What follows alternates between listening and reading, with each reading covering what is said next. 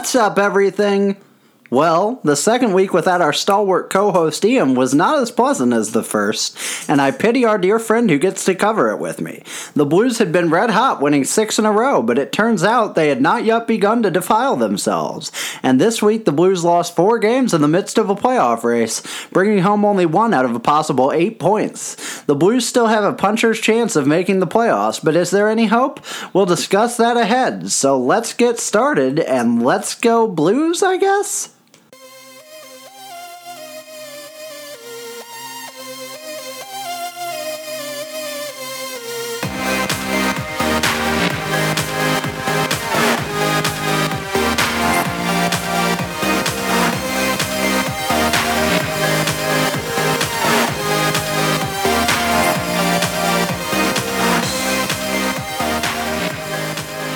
Everybody. This is the Two Guys No Cup podcast. Uh, my name is Stephen Ground.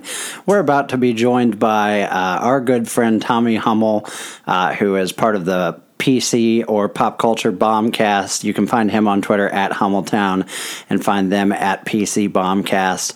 Uh, we met Tommy probably a, f- a few months ago now officially, and we met him on Twitter a little bit before that. And he's just a uh, a kindred spirit as a blues fan, has a lot of the same ideas and beliefs we do. So we struck up a friendship on Twitter, uh, and then he invited us to be a part of his podcast. And so when we were looking uh, for co-hosts for the show while Ian was in Japan, he was the first name that came to our mind. Uh, we're excited to have him, and I had a lot of fun recording with him. Uh, so you're going to hear that in just a minute. Uh, I do want to let you know that Ian will be back uh, starting next week, and we are planning to do probably a, a, playoff bonus episode where we discuss our playoff predictions, whether or not the Blues make the playoffs. Uh, so that'll be upcoming for you, and then we'll see. Uh, we'll talk about what our content looks like in the off season or during the playoffs, whichever uh, the Blues may find themselves in. But that is not this week. This week is the incomparable uh, Tommy Hummel. So without uh, further delay, let's go ahead and get to the podcast. Thanks for tuning in, everybody. All right, welcome back to the Two Guys No Cup podcast. This is uh, Thursday, April 5th. We are recording in St. Louis, Missouri. I'm here with uh, Tommy Hummel, who is our friend from uh, the I, I want to call it the old name, but now it is the Pop Culture Bombcast. The is PC that correct? Bombcast. Excellent. And how is that going? Yeah, it's going great. You know, we're really uh, expanding our horizons and trying to get as much pop culture content as we can on there. I think we're interviewing a documentarian tonight. I'm not really sure what That he's doing. So you really should feel honored. I came on your podcast I do. and didn't do my own. No, it's uh, it's always flattering to be asked to be on an air podcast. yeah, it's really fun. I think it's my first one, so that means I'm already better than Bender, which is the most important thing. Since we have Exactly. our rivalry on the show. Uh, yeah. So, and then I think we're interviewing a, a gentleman who wrote a book on Saturday, I believe, a fantasy novel. So Nice. Tune that in for sounds that. like a lot of fun. Uh, yeah, you guys are great. I've really enjoyed listening to you covering everything from when we came on to talk about the blues to yeah, fantasy novels and Oscar coverage and everything in between. Yeah. So I really love it, and I think you guys have a lot of great chemistry. So why don't you? I mean, we we came on your show a couple months ago. Mm-hmm. Sure. Uh, but why don't you tell us a little bit about how we ended up getting together, mostly like a Twitter connection, and how you ended up here, I guess. Sure. What is your journey? I, I, I, I'm blowing your horn here. I'd say shouldn't be the other way around. Aren't I the guest here? Right. No, uh, I'll, I'll pump. I'll pump the tires. No, so um, uh, on our show we talk about is uh, as you said everything from uh, pop culture, Oscars to sports. To, you know, we, we used to do more politics during the election sixteen. We kind of uh, strayed away from that, which I Probably think was good for everybody. for everyone. Healthy, yeah, right. Uh, but my my most of my passion on Twitter on my personal account, which you can follow at Hummeltown, is mostly blues related Mm-hmm. and just looking at hashtag STL Blues and Mm-hmm. looking at other accounts. You guys, I believe, started following me first because Yep. I'm super popular like that. I think that's true. My yeah. hot takes and I assume it was one of your many brilliant insights that you put Yeah, out right, every game that uh, triggered us. No, usually not. But uh, you know, there's a lot of, and as I said on our show, there's a lot of blues podcasts out there. There's probably at least fifteen or twenty these days, and I It's kind of crazy. It is. I don't think we knew when we got into it how much there was. Right, and I've delved into two or three, and they're all good in their own ways. But I feel like you guys had a good blend of analysis with comedy, and you and Ian have really good chemistry. And Uh, we've developed a friendship since. We on our show, we have been really challenging ourselves to bring in guests, and I convinced the boys to bring in and girl shouldn't uh, shouldn't forget about the first lady of the podcast, the flop Missy, but. We brought you all in, and I think it was a great show. We got really good Yeah. feedback on our end, and got a little uh, bounce, I guess, from your followers.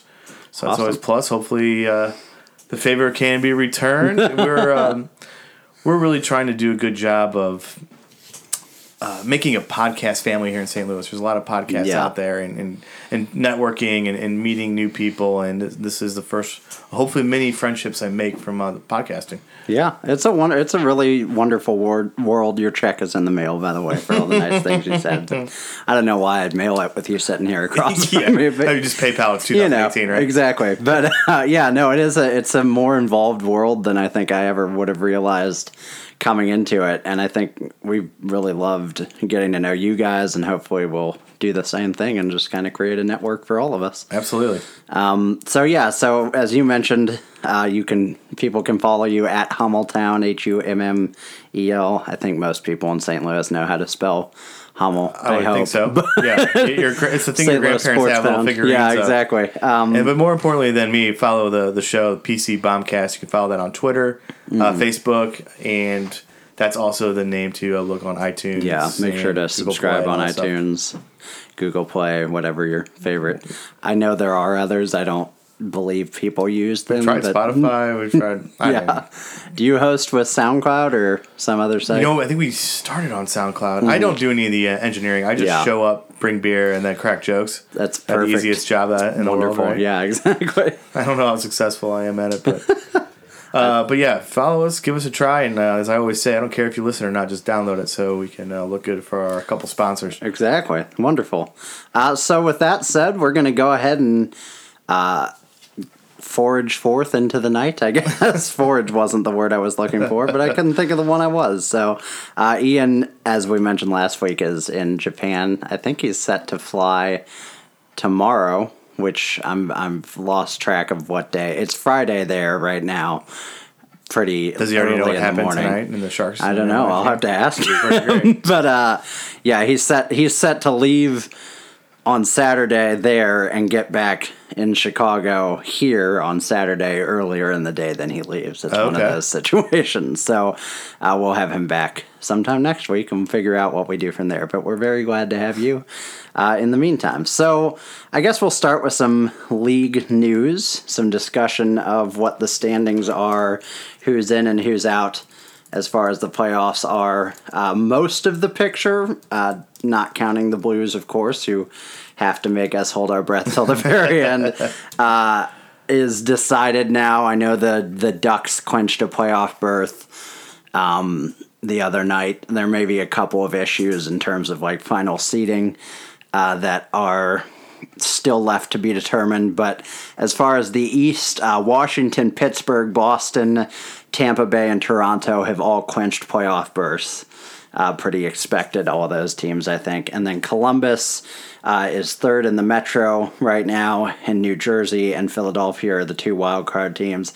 Pretty unlikely uh, that anybody catches any of those teams. Florida's four game four points back with six games left, so it'd have to be a pretty big. They're the only mathematically uh, team of The only other team that's like mathematically a possibility, yeah, because Carolina's nine points behind them. So after their uh, controversial win the other night with Mrs. Uh, Mike Fisher being Oh very yeah, upset. absolutely. She was not not pleased about that. Uh, Jesus just needed to take the wheel and really bring home a win. For you've been excited to drop that one for a while. yeah, yeah. Uh, yeah, she was very displeased with a goalie interference call, which you know nothing new in the NHL. Well, do you remember last year her tweeting random crap too throughout the Blues Mm-hmm. Yeah, series? I mean, I mean, you know, support your husband. I Oh, of course. I mean, I- but I it's a little strange because it's like it feels so beneath her. You know, it's It like she's a a huge star. well, I got into it with one guy on Twitter. Not, not into it. That sounds like I was taking shots at the, at the guy, but he was writing about how the NHL is gonna has a real problem because they're gonna lose fans because she's so upset. I mean, what is the thought process for somebody who's following Carrie Underwood on Twitter? It's like, you know what? Screw this NHL. I'm not following it because Yeah. he's pissed off. That It- is that's insanity to think that. I tried to argue with the guy, and he's like, "No, man, it's no, we- we're not growing the sport." Yeah, I don't think people that are following Carrie Underwood.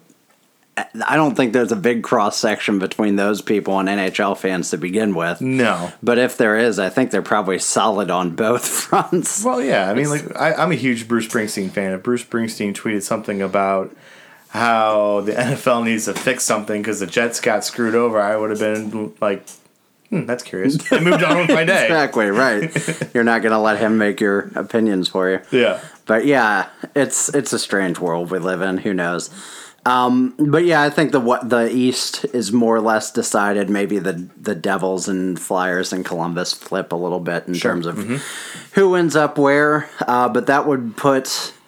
Uh, it looks like Washington against um, Philadelphia, possible or no, excuse me, Boston against Philadelphia, and Washington against New Jersey in the first round. That could be a fun series. Yeah, and that Tampa Toronto series would be a lot of fun. Um, I don't expect Pittsburgh and Columbus to be much of a fight, but who knows? Uh, Pittsburgh's actually lower in the points than I realized. They're tied with Columbus right I now, but yeah, of them Columbus by can get home ice advantage. which- tiebreaker. So that'd be big. That'd be Yeah. fun. I would love if Pittsburgh was bounced in the first round and it just had to be someone new. Not that the Bruins are all that new, and I'm certain that they're going to win at this point, but you know, it would still be good. Um, and then the West, which is what most of you listening probably care dramatically more about.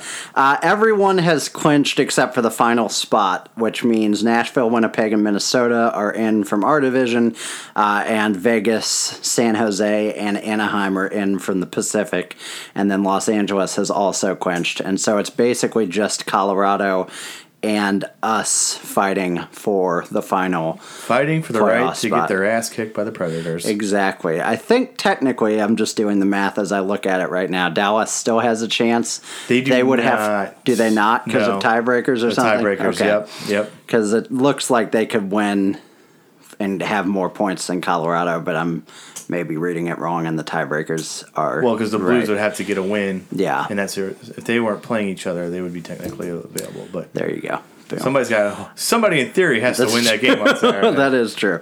Um, so yeah, so it'll either be Colorado or St. Louis. We'll obviously cover that a lot more when we talk about uh, the games that we have to discuss this week, which are not going to be fun. No. it's interesting. We had our friend Justin on last week. yeah, he gets all the happy talk, and I get here for all job talking about talk. four wins or three wins in a row, and yeah, you get the four losses against a couple of garbage teams. But we'll get into all of that uh, later because we do have kind of a, an interesting. A moment that I never expected to be sort of bittersweet for me, uh, but ended up kind of becoming that way uh, in the retirement that was announced this week of Daniel and Henrik Sedin, uh, the Sedin brothers slash twins of the Vancouver Canucks. Good for you for not saying sisters. You're a better man than me. Yeah. Hey, you know, I've I've said it before. um, it's just, it, it's really bizarre to me how like I have I hated them for a long time Yeah. Well, because I hated the Canucks because they would always knock us out, and I think they spent enough time being on a bad team where it's now and and I think it's just that situation of like they're one of the first big stars that I remember like you know coming into the league almost more or less and and really like watching their whole career and now they're retiring. So it was kind of kind of surprisingly a little sad for me to see that they were retiring. I think it was also sad because i feel like they're bailing out that piece of crap franchise up there that's poorly run. Uh, but we'll get into that in a little bit. Um, so they were just kind of I did a lot of research. I want to trim down what I wrote a little bit because that would be we'd be here a long time. Yeah, two time. pages on the CD. Yeah, That's, uh, that's that- dedication, Holmes. That ended up being longer than I meant. But um, yeah, they were drafted in 1999 with the second and third overall pick. Um, for those of you out there who are athletic subscribers, there's a lot of good stuff on there. That's where I found a lot of these articles. Uh, but it was interesting to read about how Brian Burke, who was the Vancouver GM at the time, was determined, was convinced by some of his subordinates to draft them in tandem. And basically, 1999, as you looked at it, as I looked at it, was probably the worst draft in the history of the NHL. Who went number one that year? uh, who was it? I know, and it's out of my mind at the moment, but I'll look it up. Um, But uh, Was that the guy from the Senators? Like, he went to the Thrashers. I know Okay. that. oh, it Uh, Kovalchuk? It was not. No, I would have. Oh, was it the guy who killed the guy in the drunk driving? It might have been Patrik Stefan. oh yeah, Is that him? Uh, maybe. Uh, we'll see. The, uh, no, it, Doesn't look like it in his article. Oh, that's no good. I don't want to be uh, thing, convinced of libel here. That'd yeah, exactly. but he ended up having like a 100 and 455 games played, but like 188 points. So not much of a playmaker. Uh, but even uh, Brian Burke said as much in one of these articles. Like the only way we pulled this off was because it was a garbage draft. and I looked at it, and there were literally seven players, top to bottom, whose names you would probably recognize Wow. Uh, in terms of like there were seven that were ever kind of all star caliber, and the two were the Sedins. Obviously, Brian Elliott was drafted that year. Yeah, and then the thing I found was really funny was Radim Vrbata and Henrik Zetterberg were drafted two picks apart in the seventh round. Wow. There were like there was nobody good in the second or the third or the f- fourth So or the sixth round, but yeah. In any case, uh, they they made a whole bunch of machinations to get the two Sedins into Vancouver. Um, and they came there and they struggled early, but they ended their careers with uh, 1,304 games played and 1,328 respectively from Daniel and Henrik, uh, both over a thousand points. Um, just both had won an Art Ross trophy, which I didn't know, which is No, the didn't know that trophy for most points. They won them in back to back years, uh, that's a fun 2010 and fact. 2011. Uh, and, or excuse me, is it 2011? Yeah, 2010, 2011. Um, and uh, Daniel, or Henrik, excuse me, I think, won the uh, Hart Trophy that same year that he won the Ross. So Okay. uh, I was always kind of in my head under the impression that Daniel was decidedly better than Henrik. And I think that was just a bias towards him getting all the goals uh, or more of the goals. But yeah, they're pretty even. Um, I always thought Henrik was the better one yeah, that's because he was more the center, right? Right. Yeah. See, it's I've heard people I've talked to today that assumed both, so it's kind of So- interesting. they suck. But yeah, I uh, they just had a, a really storied career. They won Olympic gold together in 2006. Uh, obviously, got to the Stanley Cup Finals in 2011, I think, against the Bruins. Um, and you know, we all know what Vancouver did after that fell short. Uh, they won World Championship gold in 2013. Henrik won a silver medal in the 2014 Olympics, and Daniel was missing uh, because of, or sorry, I got him reversed again. Daniel won the silver. Are, you, are we sure that they just do like a little twin magic, Bella twin style? Like They might have, in yeah, game? yeah. They might have just keep those tagged legs out fresh? while the ref wasn't looking. Yeah. And uh, yeah, I mean, just uh, without going into too much detail and boring folks, just a really incredible career. And there's a lot of, you know, anytime a, a major player retires, there's always the Hall of Fame or not Hall of Fame Sure. question. And there's, I think, there's a little more debate here, and I don't want to like accuse the NHL of prejudice, although it deserves it wholeheartedly. But if these guys were Canadians, there's like no question there wouldn't be a discussion. You Yeah. know, um, I think the fact that they're Swedish or anything else, you know, maybe Americans wouldn't be questioned either, but anything other than North American players just have that weird like that weird thing where Alex Ovechkin gets questioned as to whether he's really a good player, you know, that sort of thing. And I just it's very bizarre to me. Uh, but Well, uh, they didn't really win anything, Right, As far yeah, as the cup, exactly. They just I don't know played kind of that soft ugh, Yeah. style. Yeah, exactly. I mean, I get I get some of the criticisms of uh, the Sedins in Yeah. terms, but I think if you don't want to give it to them on the playing career alone, I always look at like if someone is the fate in this case two someone's uh, is the face of a franchise for like a whole decade, you know. With, there has to be some floor on this, but for the most part, I think that's like a Hall of Fame caliber player. I mean, you a know? thousand points should kind of thousand points in a thousand games usually Yeah. gets most people in and i think they deserve it and i think just i mean the uniqueness of twins that played on the same Yeah. team their entire career it's just kind of like I, I want to always say that the Hall of Fame should be a numerical thing, although I'm a, a lot more of an expert on the Baseball Hall of Fame than Sure. the Hockey Hall of Fame, but it just seems like pretty obviously Hall of Fame careers. And now the Canucks get $14 million to play with in free agency and with their cap space. So that's not good for anybody, probably. But Well, you have to want to go there too. yeah, exactly. Um, You got to overpay to get a player who wants to go in there and realize you're not going to win a cup. Yeah, they're not going to get a Tavares or somebody with that kind of, you know, with where their team's at right now.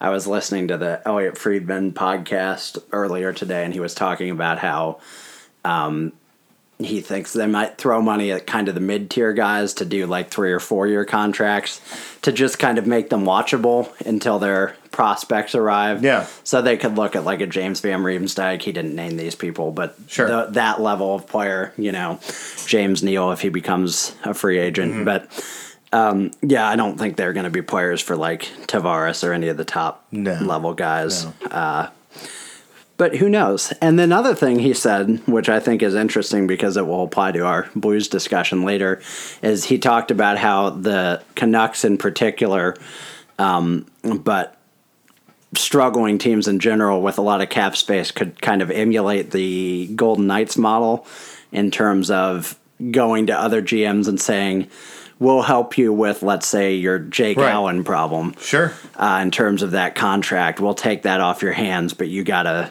give us a first round pick or give us, in that case, you know, a Tage Thompson or whoever to make it worth our while. And I think that'd be interesting. And I think, honestly, th- there were some players on the Blues that I'd be happy for them to pursue that potential option with.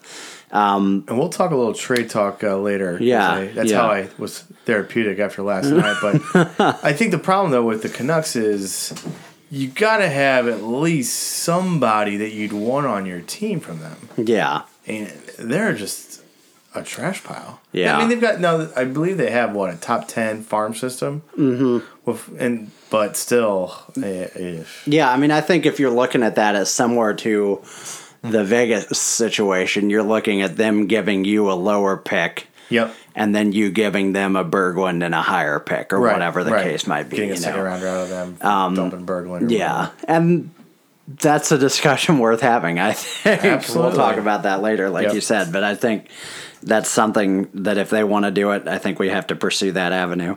Uh, so moving into Blues news a little bit, Scotty Upshall returned for a couple periods and then left again. Uh, I think it was in the Vegas game that he came back, and uh, he left with a lacerated kidney, which sounds horrible. Oh, it sounds awful. I and mean- it didn't look like that. Yeah, It it was a never it hit, never but- really looks that bad, but that Yeah. sounds like the worst thing you can do. I think hundred percent I'd rather break a bone than Yeah. lacerate a kidney. Um, I guess I mean I look at that and assume that it's kind of probably the end of his Blues tenure and maybe his career, just because I I didn't think they'd necessarily bring him back next year anyway. You're welcome to disagree with me if you think they. I was actually but- going to talk about this in the game notes, but uh, we can talk about it now. I don't think he comes back as the Blues, even though his stats this year are very similar to last year. Mm-hmm. For a fourth line winger, he's perfectly fine. Yeah. but I, I, the Blues have so many third and fourth line wingers. Yeah. why not save a three or four hundred thousand dollars and just play one of the kids and develop them and see what you Mm-hmm. got, rather than play a guy who's thirty five years old. I think his Yeah, there's no upside in uh, Scotty Upshall. Pun whereas, I guess so.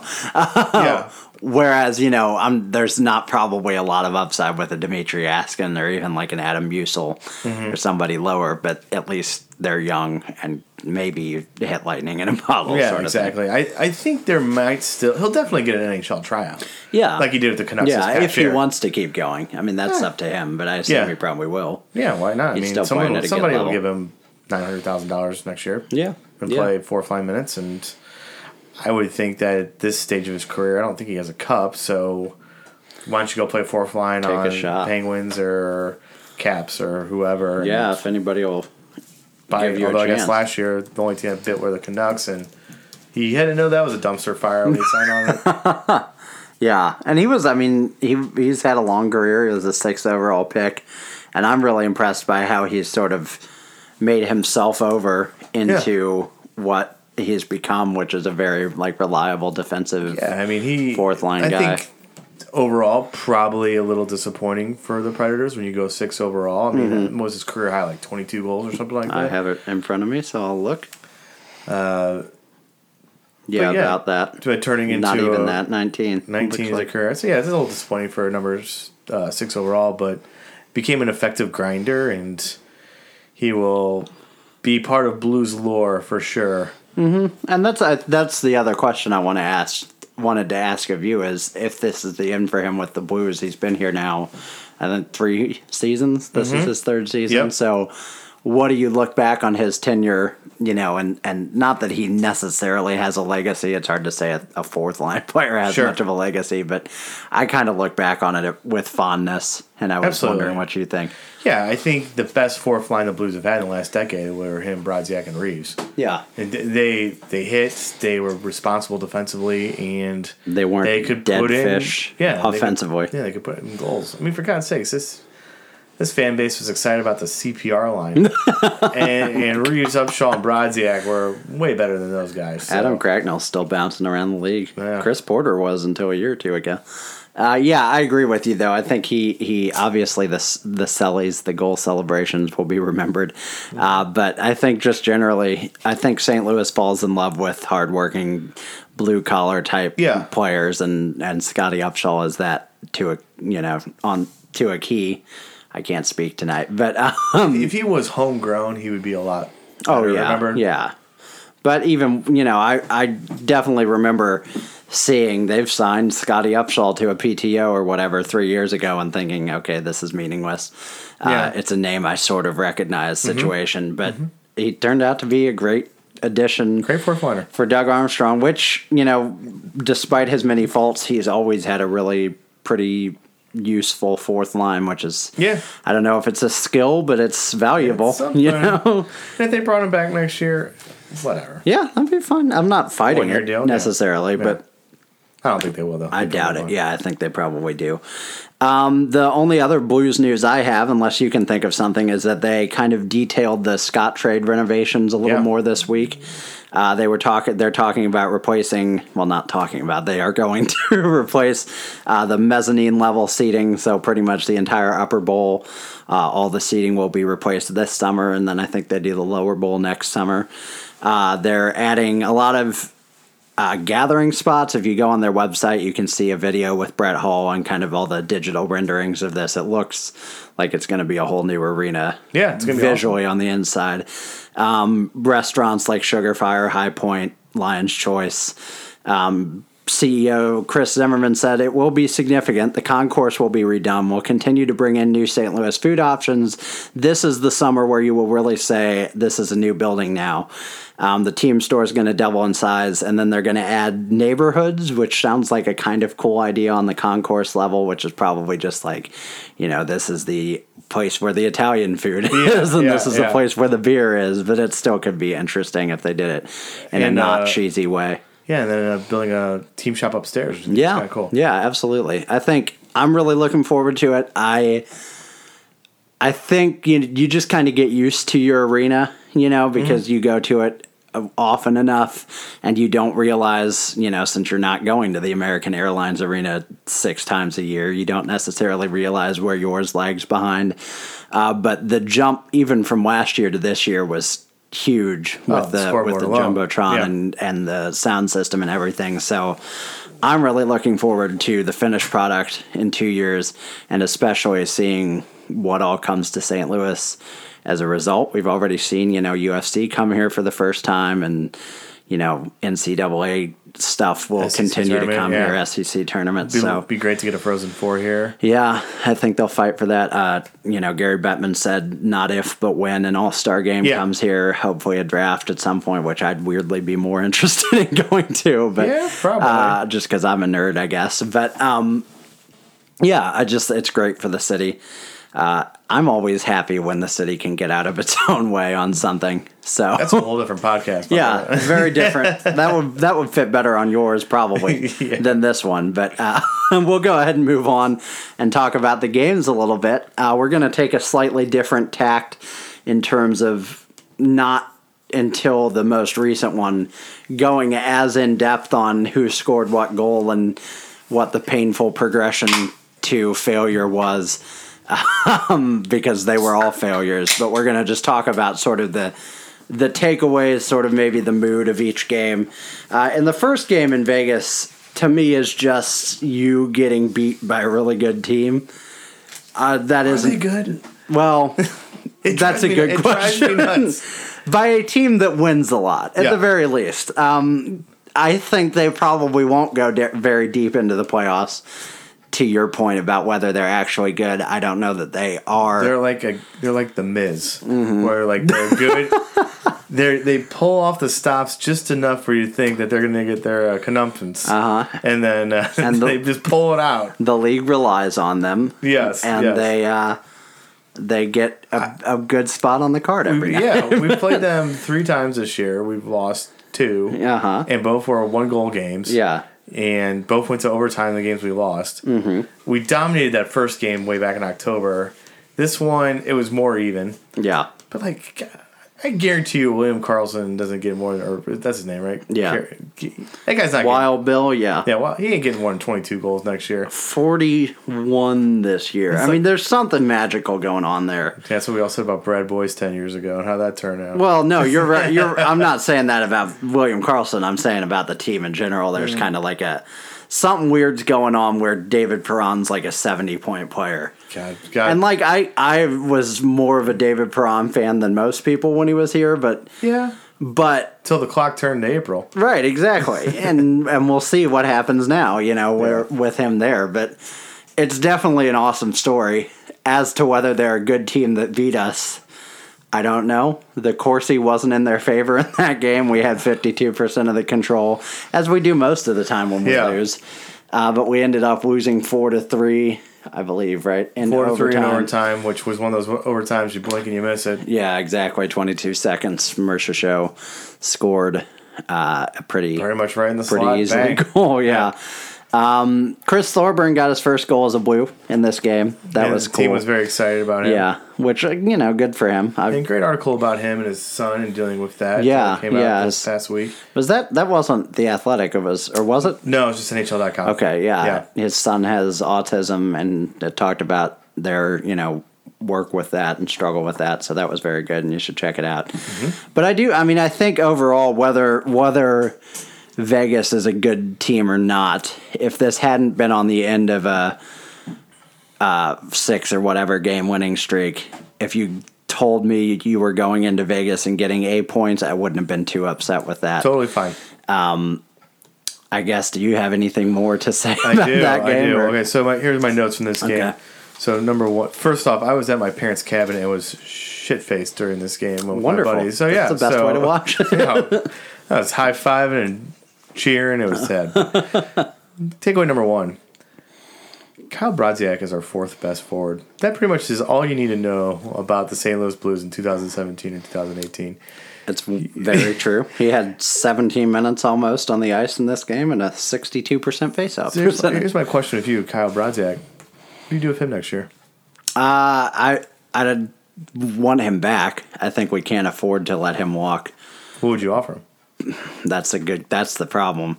I feel like he can't like go out there on the market and you know swing his nuts around and say mm-hmm. he deserves three million dollars, but I would think he'd push towards two at least. See, I would, I, my max I've written down is two for three million, not not per season, but a Two for one point five. That Yeah. that that seems right. That If, feels if you good. really wanted to split apples and it was two four, like you were saying, sure, Fine, But I yeah. wouldn't give him more than two million. And I that just- would, and that would be kind of crazy. Yeah, I just think his skill set is hard to replace. And, you know, it's that thing of what we were just saying about Armstrong always has a good fourth line. You he's the only guy on the team who can win a faceoff. right? Yeah, you think you don't need a fourth line until you do need a fourth Yeah. line, and then you really need one. And the fact that he's stepped up into basically being our second line center. Yeah, how fucking sad. Says a lot. Uh, I mean, it's very sad. That's carrying no Steen doubt and Fergal about with his that. ass up and down the ice. Yeah, but um, and he literally is the best player on that line. But yeah, I don't think you can let him walk unless somebody you know says. If Toronto comes out and says we have to have Kyle Brodziak for three years at nine million, then Yes, fine, they uh, can have Kyle gotta- gotta Brodziak. go. But um, yeah, I think he's a, a, an important target for us. Takeaway number two. Jaden Schwartz has four goals in the last 15 games. Is that a problem? I would say so. It's since his return from injury, right? Uh, no. Or is it a little longer than that? I guess he's been that. back He's been back for about than 20, 22 games. Yeah, I mean, he was red hot pre-injury, And he's still hottest player in the league. He looks great when he's on those boards, just Yeah, jiving. yeah. but- I mean, he had that one goal. Uh, I can't remember if it was overtime or one of one of the games on the winning streak where he just went end to end and like yeah, broke the- or not the seven people's game. ankles. That was Schenn. I can't remember at the time. It'll come to me. Yeah. But yeah, I mean, he's he can be an electric player, but I think he, like everyone on this team, is prone to inconsistency. Um, maybe him more than some other people, Yeah. and I think that is a problem for sure. I think he's going to have a little bit of, maybe not even a lot of pressure on him going into next year because Yeah, honestly, he should be our second best forward. yeah, he should be. And he, he should be better than Schenn. yeah. And he's really, I don't know. Yeah, I don't know if this is just a guy who's always going to be hurt and we're going to be saying 10 years from now, what if with him? Mm-hmm. what could yeah I, i'm worried about that it does seem he does seem to be one of those guys that you can kind of write down for 65 games played at his ceiling Yeah. in a season but hopefully i mean it, i feel i really believe if he had an 82 game season he could win the Selke trophy and get 60 plus points or Is he that good defensively, though? I, I think he's pretty good. Maybe not Selke Trophy. There are a lot of good Selke Trophy Yeah. candidates. I, I mean, but, you I know, don't he think could- he's, he's not Tarasenko. But Yeah. I mean, he's not Yeah, he may not be. Steen five years ago. I would expect 60, 60 plus, maybe even 70 ish points out of him in a really good season yeah, because he's going to get 60 if he this played year. 82. But you just don't know if he's Yeah, going to stay stay healthy. healthy. and some of that is his own fault. I mean, jumping in front of shots and things Yeah, in games yeah, where you're up just some luck. 3 nothing against the Red Wings, which is like you hard to criticize No, because on the one hand And you're like, fluky. yeah, exactly. Good shots is fluky. I think that's a good question. Third takeaway. Oh, he's hurt right now, but he might play tomorrow night. Jordan Schmaltz is a restricted free agent next year. He's 25 years old. What are you doing? What are you doing with him? It's a good question. Um, I should have known he was an RFA. I wasn't thinking about it. I He was the last guy in his class, I believe, to make the NHL. yeah, draft. yeah, yeah. You're right. I think if somebody wants him for, I'd say a, a fourth round or higher pick, maybe a third or higher, I would trade him. Okay. I think, I think he's valuable. I But- think so too. He's already taken a lot of time to get here, and there's not a clear path into the lineup for him next season. I don't know he does well. I, I haven't seen him long enough to know when he does well. He- he's He missed. He, he's missed every game he we've played against his brother against the Yeah, Blackhawks. yeah. Just kind of fluky things. They've never played against each other, but yeah, I mean, I think I think he's one of those. I think he's more in the mold of uh, Barrett Jackman in the in a as positive a way as you can read that, where he's doesn't do anything really poorly, but he's just not flashy least in any way. hit people. That's true. So not that way. Yeah. But I just think I don't I don't think I know a lot about him, honestly. Even as a pretty intense observer, I couldn't tell you what his strengths are. I'm sure the Blues will offer him something, but if all things stay equal next year, I don't know if he makes the team. Yeah. And I think an interesting thing, you know, we will talk about you and I and me and Ian will talk about as the season and off season moves forward is the Blues have gone from being a team that was just stacked with defensive prospects uh, and were lacking It's problem, in forward prospects Yeah. to the exact Yeah. opposite, where we have way too many forwards to crack the lineup and nobody really coming down the pipe defensively. They got Walman, and I guess Vannelli's starting to play a little bit better. So I guess he exists still, he yeah. exists still. and yeah, Schmaltz and Walman, and both of them are, you know, NHL ready ish and don't have the playing time. So if you can package those guys to get something, Absolutely. do it, you know, but I don't know what that looks like. I'm not Doug Armstrong, thankfully.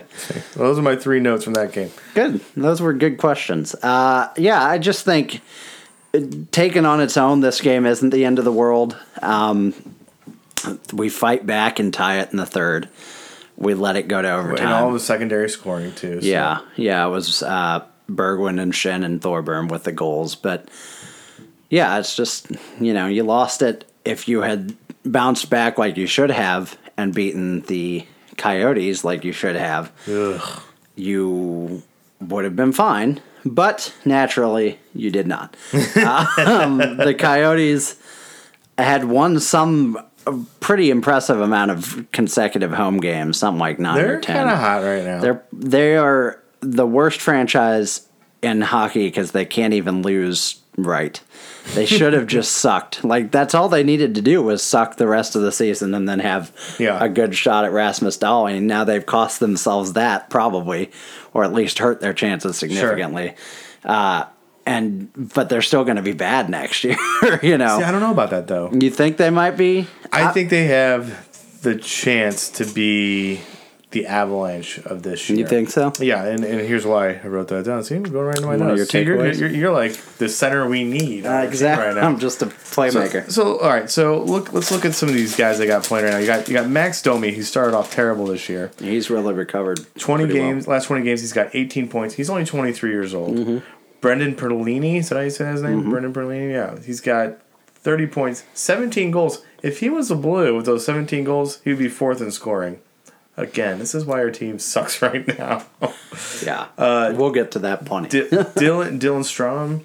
Mm-hmm. You I know, noticed he's got he's the finally bloodline. He's starting the- to crack in the lineup, and you know, the you got kind of Keller. underwhelming bloodline, but the bloodline The nonetheless. bloodline still is a bloodline. With with as b- hyped as the three Strome brothers have been, none of them has quite delivered. right, and I would all like looking. Ryan, although Ryan, as you've mentioned in the past, would be a I nice he'd be a addition great, I to the think he'd be a great Blues. blue. I think the the thing with the Coyotes when I watch them and why they just own us, they're fast. Yep, This is a Mm-hmm. They slow ass. fast. This is a slow ass Blues team, Yeah. and you know they whooped our ass three times this year, I believe. So, or did we beat them the first time? We beat them in a shootout the first time, which is so- actually my takeaway from this game, which Yeah. we'll talk about in a minute. But So that, that was my takeaway. Is this Coyotes team? And I, we talked about. you didn't even too. mention Clayton Keller, who has 60 points and is a outside. I put for Rookie of the Year Keller. We all know him. I didn't put any yeah, fancy stats yeah, behind him. but you know, So yeah. you're right though. But I mean, and I tweeted at you. and We talked a little bit about you know, Tocchet. I would take him over Yeo right now. oh, hands 100 down. percent. Yeah, That guy's. He's it would have been really coach. easy for that. To, and I know you know you were saying that they can't even screw up losing Right. right, but no, but you're right. I mean, there's a there's a positive read on that for They sure. They remind me right now of the 2009 2010 Blues, where all of our promising young forwards were have, playing a lot, and Mm-hmm. uh, you had some hope for the future. yeah, They're they're in a good spot right they do now. have more. I think they have more promise than I give them credit for. Mm-hmm. Um, I think they'll need to shore up their back end Yeah. more. Yep. Uh, they need to decide what they're going to do with Ekman-Larsson. He's got a year left on his deal at five and a half million. Uh, if they can't extend him, they need to trade him this summer. Yep. Because they can't let him walk for nothing, and Right. they could still get really good value for him. Yep. But if they can extend him and then, you know, possibly draft Rasmus Dahlin alongside him, that mean, would be a pretty epic. looking at a wild card team. Yeah, absolutely. So you make a good point. Uh, but with that said, it's a team that the Blues should beat in the heat of a playoff race. What, what was Yeo doing pulling Allen that early? I that we do need to talk about that more because that was very bizarre. It was after the second goal with I think he had 14 shots on, so it wasn't one of those like And none of the goals on were shots. really bad. especially by Allen standards lately. Yeah, Yes. neither of them were real howlers. Uh, it was a ba- it was a really bad coaching call. It was one of the I don't I'm not a huge fan of Mike Yeo's lately, but it was one of the first times I looked at something he did and just thought that was totally inexplicable. Yeah. On the Matheny level. Sorry, I had to get my digs in when I can. Yeah, but no, where you just look at something and you think, I'm an observer and I know this is obviously the wrong move Right. you know, what are you thinking? And as you know, obviously he started the next game, so it wasn't injury, it wasn't exhaustion. Uh, you put in Carter Hutton, who hadn't played in like a month, and he, looked stunk. terrible. He looked really bad, Which- and that's which- not an indictment on Carter Hutton so, which brings us to necessarily. But a little, a little. I guess we'll obviously talk about it later, but it sounds like Hutton's not playing tomorrow. yeah, Is Hutton come back next year? that's a good question. I if I'm if I'm putting on the tinfoil hat, Mm-hmm. which I've done at times this season, I almost wonder if they're resting him to drive the price down on the free agent market a little bit. Because I think if he'd had the season he was having pre-injury, Yeah, he's gone. he's gone to somebody like Carolina who, you know, is believing like Carolina did with Scott Darling last year, who is Yeah. believing that this hot career backup is now a, a starter that steadies your franchise. Maybe to a, Arizona, for instance. But Yeah. yeah, I wonder, and and it could not be that at all. But it is curious to me that they're not giving him any chances when Allen's struggling. If Hutton plays, if Hutton gives up one goal, maybe two on Saturday night, Yeah, I think Hutton would have played last night. yeah, But he looks so bad and so out of sorts Mm-hmm. that I don't think Yeo had a choice. He had to ride Allen. yeah. I think you're right. And he looked, he like you said, really probably the worst game he's played all season by a good margin. Oh yeah, But again, I mean, at, similar to you know the flip side of the it was the wrong call argument is as much as Allen didn't need to be pulled, Hutton was not ready to come in, Right. And hadn't played in a month, and there was no good reason to put him in there for It- that moment. yeah. It seemed like a panic move to me. I think the explanation Yeo gave was just we've got to, the old, you know, we've got to galvanize the troops line. But this team, the one thing I know about this team is there's nothing artificial that can galvanize it. It either is when it comes out on the ice or it isn't. I Yeah. don't think there's a, a switch you can flip. And so it meant nothing, and we ended up losing six to nothing off incredible amounts of meaningless goals from meaningless players. Zac Rinaldo got another just to dagger me in my personal heart. uh, the aforementioned Dylan Strome went from two assists to five assists in this game. yeah. So at the uh, office. Yeah, so yeah, it was ugly. Uh, do you have other takeaways? I think that was the first game in a long time that I turned off. Usually Yeah, I'll keep it on, and and they was- went down five. I'm like, I'm gonna go, I'm gonna go to bed. Yeah, I was playing MLB the Show midway through the second period. Um, Smart man. for sure. Uh, the one thing I, I think that call it a takeaway from the game or the season, however you'd like, but this team is going to miss. They may not miss the playoffs. If they miss the playoffs, they are going to do it by less than four total points. Obviously, I Yeah. think inevitably at this point. point, and I would just point to the fact that in three games against the Predators, you got two of six possible points, and the two you got were in the shootout, so that wasn't even a tiebreaker game. Hmm. And the last two, which were, you know, this more than the last one, were both kind of in the playoff race part of the year. Sure. You lost a combined 11 to 2 to the Yeah. theoretically worst team in the league. On a Saturday night too at home, Yeah. and you were down five nothing. Mm-hmm. And you can, yeah, the two were, a. Were a sympathy game or a sympathy goal. I think Ian may have been at that one too. Somehow I didn't leave, yeah, I, you just but I was I was in the concourse the second and third period, Yeah, drinking and exactly. socializing. exactly. Yeah, it'll be a lot easier to do that next year. So Yeah, apparently, yeah. Uh, yeah. So I mean, point no further than that. There's a lot more to point to, but I mean that's something you can look at as like there are two games that if you win either one of those, we're confidently in a playoff position right now and just need one more win. yeah. And you couldn't do it. And you couldn't come close to doing it. No. It's not like you got outfoxed by a, a scrappy team. You just didn't show Yeah. up from the get and Got run off the ice. yeah destroyed. And I believe the last one was when all the booing started and there was all the controversy about that, wasn't it? Yes, there was.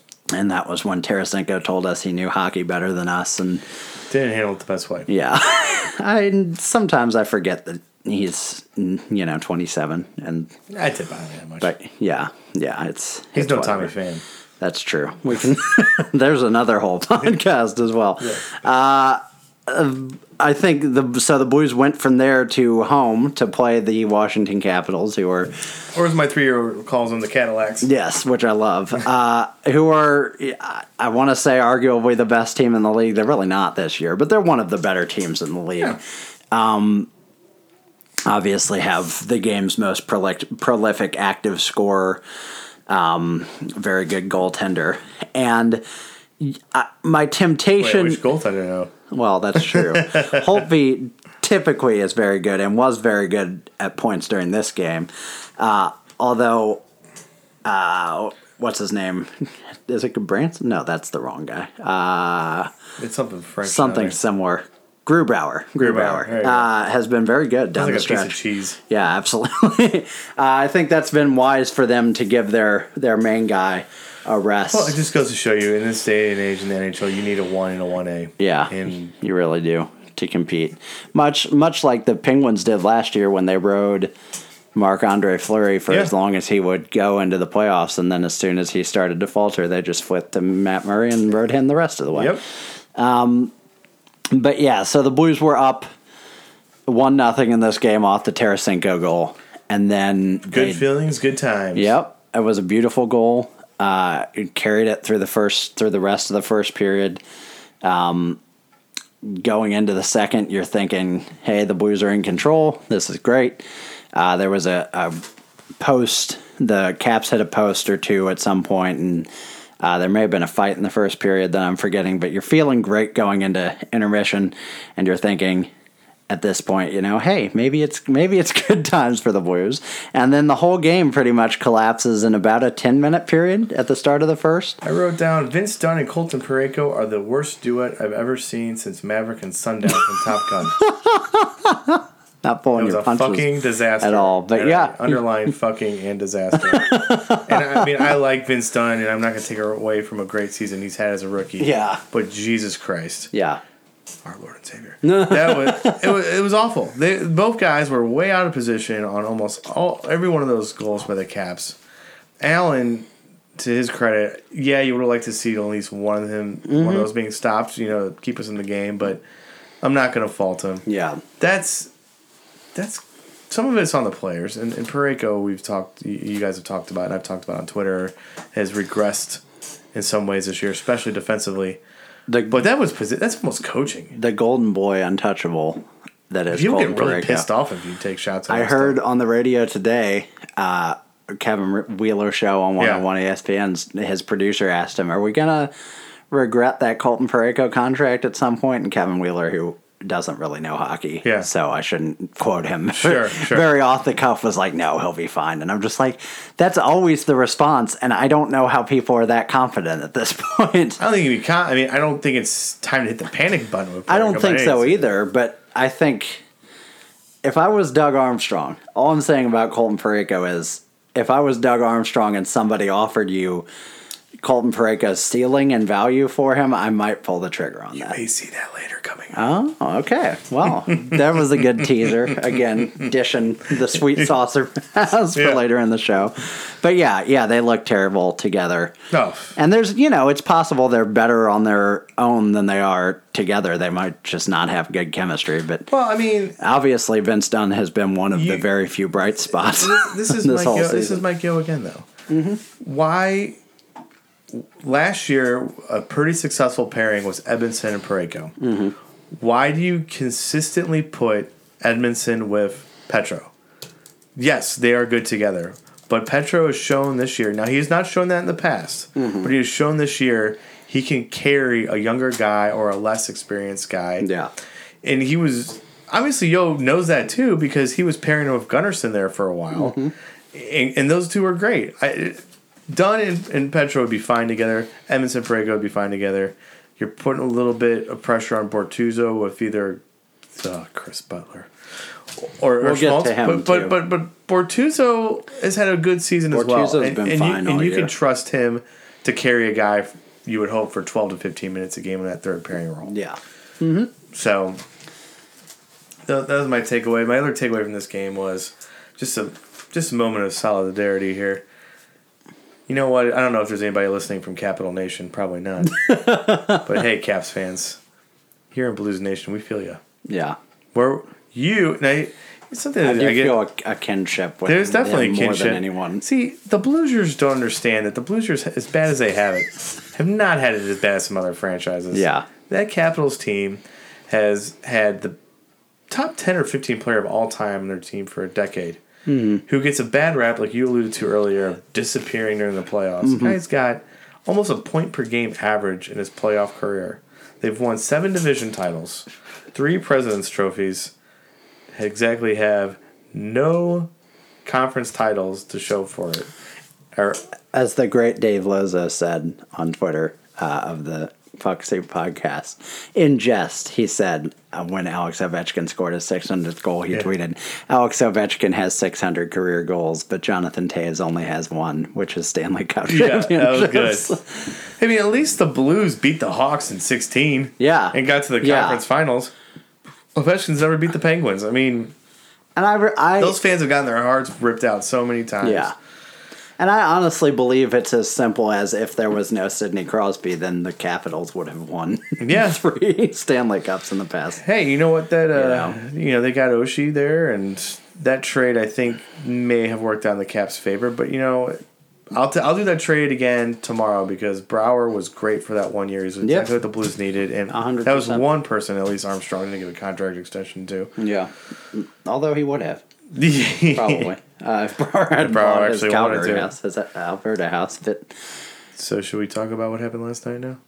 I guess we have to at some point. Um, I don't really want to, but uh, yeah, I mean, we might as well. And and yeah, the the Washington game is as simple as that ten minute period where you just collapse Yeah. and and it's over. And Holtby played great Berglund that scored a goal. Berglund, I don't. I'm he- hesitant to praise him, but he's looked dramatically better the last month or so. He's Patrick which is not saying anything really, you know. But Patrick Berglund, he pisses me off. I def- I'm on the Patrick Banlin def- Pa- Patrick Berglund defending bandwagon a lot. Uh huh. He's not the he, he- he's an issue, and they probably need to get rid of him before that contract ends. so you got He's not a top three issue on this team right now. No, I wouldn't. I agree with that, uh, especially with the issues we're about to talk about. But um, yeah, he scored late in the third, late in the second, but it was not enough. Uh, so yeah, I guess let's let's move on to the butchery that was last night, and we can talk about it a little more in depth. Robert Bortuzzo scored a goal, which was nice. And that was after the uh, disallowed. Oh yeah, situation, yeah, yeah, yeah.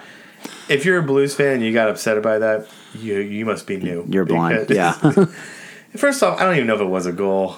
It, I've seen that go. 50, it was not as egregious to me as the one that the, got called back against the Blackhawks a couple weeks ago. Yeah, I agree with you on that one. So And Schwartz has got to bury that. Yeah, yeah. And that's that's one of the things that I'm going to say towards the end of this too is I you know, a lot of the story of this game is people piling on out Jake Allen and that that's a fair Rightfully story. so. But I think the story with Allen this year, this game and this year as a whole is the team could always have just won a lot of these games. Yeah. You know, Allen let in four goals, not a one of them was great, you know Right. but the team didn't find a fourth goal, you know, and and we'll talk about that. There was the there was the uh, Schwartz goal that you just pointed to. There's a Barbashev goal, Yep. Barbashev goal later that was robbed. Uh, so yeah, uh, it, there's both sides of the argument. So, but Bortuzzo scored right after the goal was disallowed, and that was. You know, you would hope a breath of fresh air. Uh, I And they were buzzing in that first period a little. they really were, yeah. And I would I would say anytime Robert Bortuzzo scores a goal for you, that's a game you have to win. I believe they were 3 0 going yeah, into. yeah, uh, exactly. Um, but uh, Andreas Martinsen scored his first career goal about five minutes later. I'm going to read a lot of the quotes from JR's article because he describes these goals pretty well. Um, he says the Blues had a 1 0 lead on Robert Bortuzzo's fourth goal of the season when Martinsen tied the score with 11.03 remaining uh, in the first period. Schenn couldn't chase down Martinsen, and Dmitry Jaskin couldn't get his stick in the way of the shot, which trickled between the goalie's legs. And then he said, Asked what happened on the goal, Allen mumbled, It just went in. So I feel like Jaskin has been pretty good this year for what he is. I, Mm-hmm. Yeah. yeah, Dmitry Jaskin He's is a bottom six forward that if you should be able to get 20 to 25 points out. Mm-hmm. He's pretty defensively responsible. I feel like this year he's brought a little bit more of an edge to his game. Mm-hmm. But let's not uh, sugarcoat it. He was flat out fucking terrible in this game. Yep. He was Yep. terrible. Yeah. That's a that's a good one. I mean, the, the Jaskin haters. I hadn't seen the Jaskin haters probably since Christmas time. I don't And they were out- understand. Like, Because Bluesers are idiots. Yeah, that's, That's the thing. down to. Like how you look at this team and think, ever thought Dimitri Jaskin's the problem?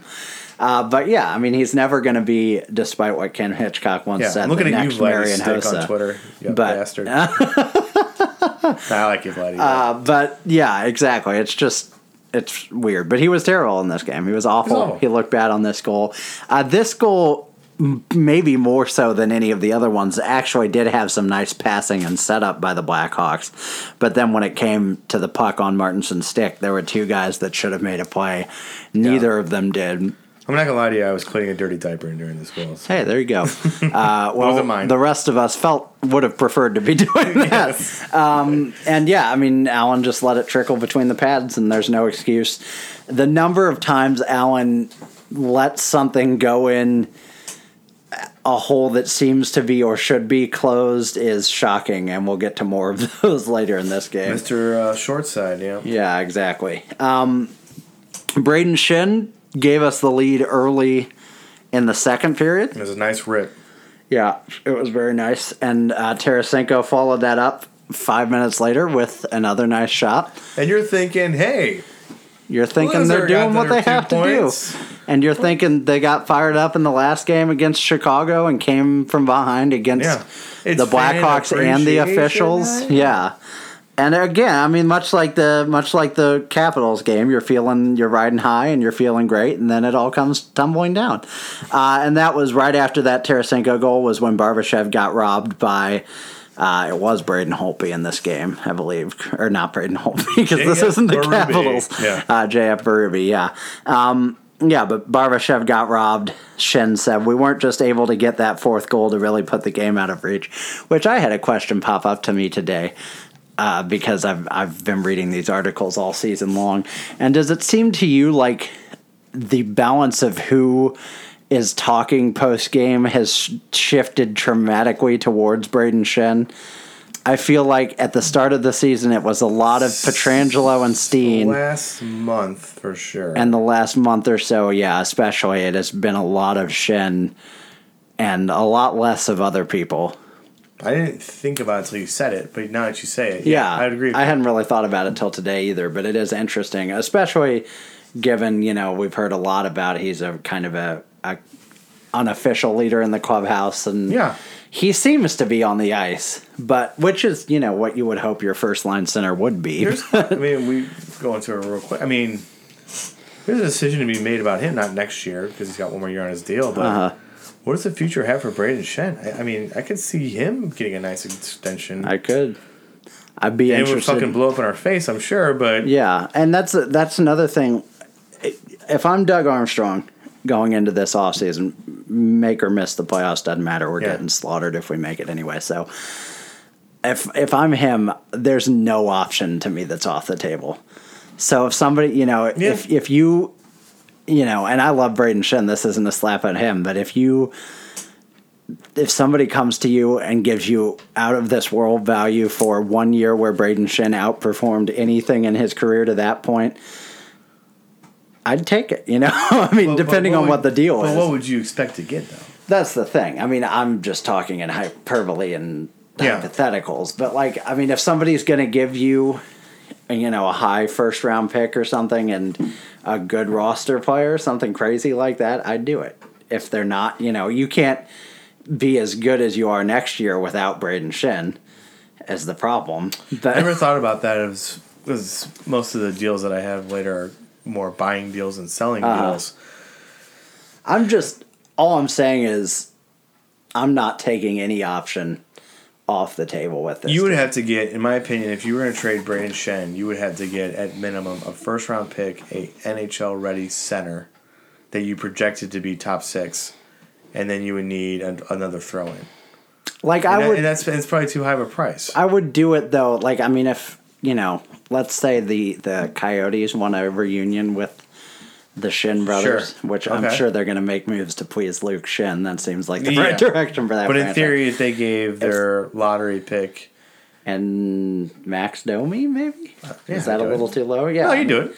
Yeah, just I'm just saying. I don't think that happens. I'm pretty confident Brayden I Schenn is here next No, year. But nobody's untouchable on this team. yeah, as but- good as Schenn has been this year, I would put him close to the untouchables, but which is weird actually as Do you an feel aside. like? I mean, now we're getting off the train a little bit. that's fine. Are the Blues this closer is to the a- two guys no cup podcast. Are the Blues closer to a cup or closer to a lottery pick? And by lottery pick, I mean finishing bottom five in the standings. I think they're closer.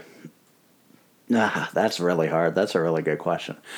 I, I don't think there's wrong Cup, answer. cup is hard. I, you know, I mean, not playoff contention, but like a deep run, I think they're closer to. But I think they may be closer to a lottery pick than a cup. Because I don't think, I think, as I've said before, you know, I think the soup is messed up with this team. I love the, I love that analogy. Yeah, and and I just feel like you can't like you can't just fix that. Like as you know, the analogy I've said in the past for those who don't know it is like if you make a soup and you get to the end of making it and it's just bad soup, you can't like take out the paprika at that point. You just have to make a new soup, you know? Yeah. And and so in the sense that I don't think this team is like let's add John Tavares and where all systems go. Even as great as John Tavares is, you know, I think there's a lot of problems in the clubhouse. I'm fine adding John Tavares. Sure. Don't don't mishear that, you know, but I just think there's other things we need to address. The goaltender is a huge issue. Yeah, no, it is. So I think the possibility of a collapse right now is cl- more realistic than the possibility of a of a playoff run. But I think we could do that. We could do the playoff run problem with the right mixture of I would- stuff. I see what you're saying, and in my heart of hearts, I think that this core group of whoever that is right now is not the one who's going to bring a parade down market. Mm-hmm. That being said, that core group of guys, they're all 27, 28. yeah, they should be. I mean, they should be good enough to do that. That's what's frustrating. Yeah. you just you got to figure out what it is. If there's a locker room cancer, get him out of there. If there's two locker room cancers, get him out of there. Right. If that locker room cancer is Vladimir Tarasenko, get him out of there. Like, I don't, you know, Yeah. I'm just saying that's my point about nothing's off the table. Yeah, no, agree. Is uh, Doug Armstrong? I hope knows this team better than I do from the rumors and speculation I hear on the internet and the radio. So I hope he can figure out what's actually wrong with the team and address it. I think he will. I I have more faith in him than I think most people do. I yeah, I think you That- and me are on the same wavelength with him. That head turn last night told me a lot, and we'll talk about it in a minute. But I, yeah, I mean, I, yeah. Let's let's get through the game, and then we can talk about that. one one more interesting aside as I was talking about it, kind of to your earlier point, was somebody asked uh, Jeremy Rutherford in his mailbag who the untouchables were on this team, or like Yeah. you know, group the untouchables and then the like would not would Yeah. barely move sort of thing. And the only untouchable was who would you guess it was? Robert Thomas. No, I don't think I think it was roster players, so that's a good Well, the only Good roster guess, player. yeah. Pietrangelo. It was not. It was actually Jaden Schwartz was the person he listed, which I'm not sure I agree with, but it was interesting at the time. You would have asked me at the beginning of the season, yeah, maybe, or, Yeah. or if you would have asked me in November. before the Detroit no, game. Petra, no, Pietrangelo isn't probably getting enough credit. He's incredible, and we we toot his horn plenty on this show. Yeah. But yeah, he he needs more. Uh, where were we? Tarasenko had just scored, right? Barbashev got robbed. We get to talk about the first career goal, and Blake Hillman's, I'm sure, will be illustrious NHL career. I'll never remember that name after tonight. You will never hear it again. Uh, a shorthanded goal, nonetheless. Uh, what happened here was Colton Parayko took a insanely hard slap shot that missed the net by as many miles per hour as it was traveling, and um, rang around the boards and exited the zone on Blake Hillman's stick. And he just skated down. Well, I don't think it was him that skated down. I think somebody else had it.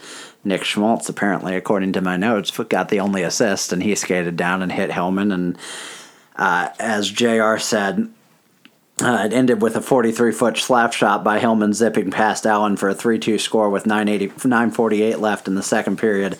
There were three seconds left in the man advantage, so it was officially the ninth shorthanded goal against the Blues this season. That's bad. The Blues have scored.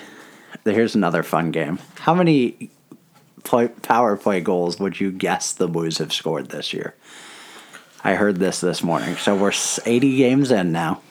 I'm gonna say the Blues have scored 24 power play goals this year. Okay, so both you and Ian, who I asked by text message, went even lower than is reasonable, but uh, understandably so. The answer is 37, which sounds maybe better than you would think until I tell you that that's less than any Blues team has ever scored in a full regular season.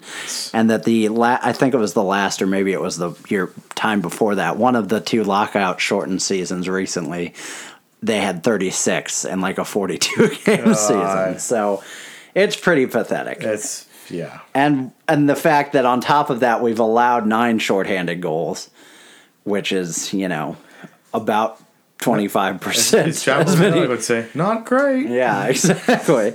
Uh, so um, uh, Allen was asked if he was screened by Parayko or Chicago's David David Kampf, which I always think Mein Kampf when I read that name. Oh. Uh, Allen replied, "I don't know. I don't even know where it went in."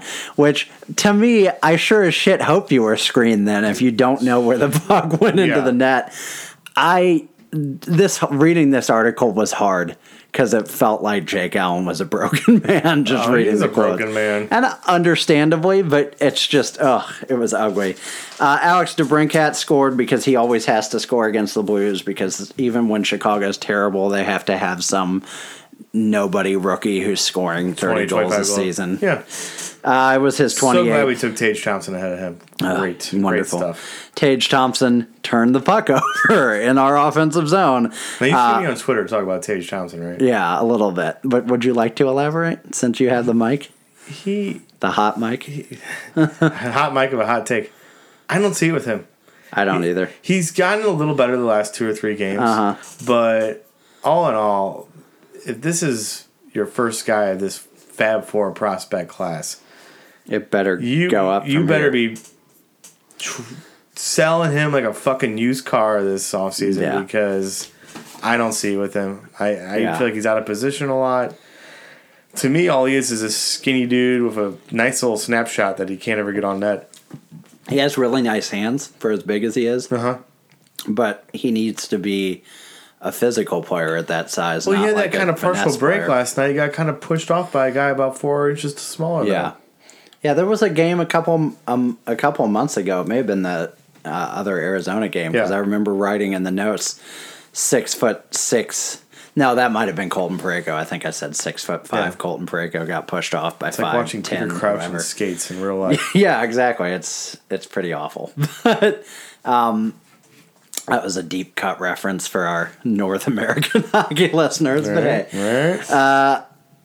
yeah, it was it was bad. He gave it up in the offensive zone. Uh, DeBrincat skated in and beat Allen for what I think was the worst of Allen's goals. Yes, and, he felt it too. Yeah, uh, multiple times this season. I don't know. I've I have mentioned this sparingly on the podcast because it's not actually anything. But I played goalie for a street hockey team for a couple of summers, and I was not great. But the one place that a puck should never go in is between your arms and your body. I could- that should be pretty safe all the time, and that happens to Allen a lot Yes, it does. uh, and I don't know how. I don't. I don't understand that. Um, this is Allen's worst mistake. Said me. I think.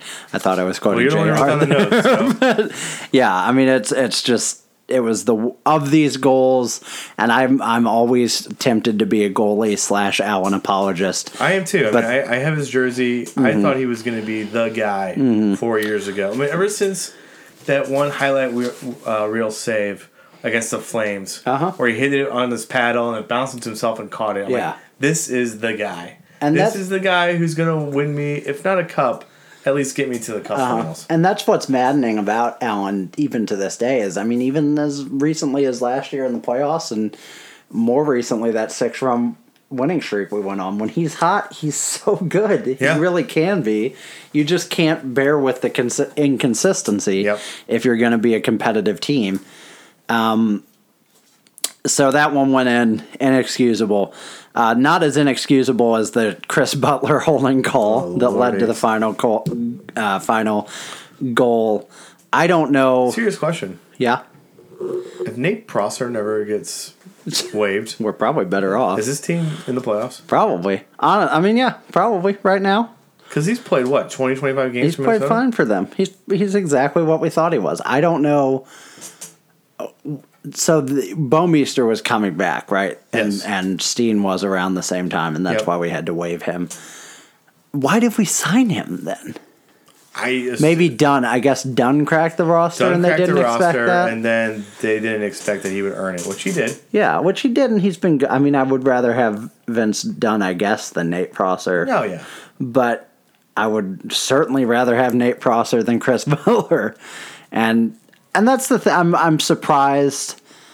I re- I was thinking at the deadline that like a Luke Schenn trade might not be that bad. I'm surprised they didn't just add like a sixth or fifth or seventh defenseman. Yeah. Especially because I think at the time Bouwmeester was already injured he was. and somebody else was hurt. Edmundson was hurt around that time. I think so, yeah. Now Gunnarsson's out for the season, and Yeah, it was surprising to me. I know we sold anyway, but you could get a Luke Schenn or you know that's just a fun name in terms of a Havin Sure. Braden, but a whoever for like you said a fourth or fifth Oh. to cost you nothing. But we didn't. And No, we didn't. Chris Butler held, I think Duncan Keith or Brent Seabrook, one or the other. and it was pretty honest. I mean, Yeah. it's a tough call. Maybe the ref. It was the other old guy. I didn't have a problem with it. Patrick Sharp. Late in regulation, a puck popped off the boards in the neutral zone, and when the Blues' Chris Butler whiffed at it, Patrick Sharp positioned himself in a way that forced Chris Butler to grab a hold of him. It didn't really force him to. Yeah. Uh, it was a two minute minor, the power play for the final two minutes of the game. Yeo said, when asked why Chris Butler was out there, uh, said Butts had a good game, so I think it's easy to point that out. There were other guys I thought that actually struggled more than him. I thought he played a poised, composed game, and JR pointed out that Colton Parayko is like a minus six in the last three games and had played like under 20 minutes in those games. So it might have been him, but I still would rather have Colton Parayko bad Much rather than Chris much rather Butler on the ice. Colin Parayko than your ninth best defenseman going into the year. You can't like that. This is one of my problems with Yeo, which are mounting. We'll talk about him a little bit in a minute, but you can't make the "I'm going to reward such and such a player for a good game" decisions when you're fighting for your playoff lives. Nope. Like the time for that is over. You just have to have your best guys on the ice and pray. You know. Yeah. And he's not doing it, and it cost us this penalty uh, which meant the Blackhawks' 28th ranked power play, which is still better than the Blues, uh, converted, and Duncan Keith scored his first goal in 22 games. of course, it was Duncan Keith. Yeah, Jake Allen says, I should have stopped that one. I should have stopped it. I let the boys down, which is actually, I, I saw this as a pretty bad screen and thought maybe he couldn't see it, but if he's saying he should have stopped it, I'll take It his word for it and not mine. But It was the goal I had the least problem with all night. Yeah, I think it was. Um, I've seen some people point to it as the worst. I think that's just the bitterness of it being the No, last. that third goal you called out was the worst by far. Yeah, but um, the one bright spot out of this, which, is kind of a sort of Schadenfreude, I just rejoice in suffering situation, is Yeah. they showed a clip, as I'm sure everyone listening knows, of Doug Armstrong after that goal. Oh, just just looking so very disgusting. rolling his eyes very visibly and standing up and turning Yeah, around. that, that looked to me like a guy who's gonna make a move or two in the yeah, offseason. yeah. Uh, so that's my hope. That's the one bright spot. Uh, Mike Yeo said, This for me is not about one player right now, talking about Allen specifically. For me, it's about how we played the third period. It wasn't good enough to win the hockey game. Obviously, your goalie is always, he's the end result, right? If the puck goes in, I, that is garbled English, but I think that we are a team lost. We as a team lost this game. We as a team were not good enough. So definitely, we're not going to single out one player right now. If there's anything that I have confidence in, it's that Jake is going to bounce back and have a real good game in Chicago. Which I think everybody on Twitter went, "What?" Yeah, by which he admitted that he'd be starting Jake in Chicago.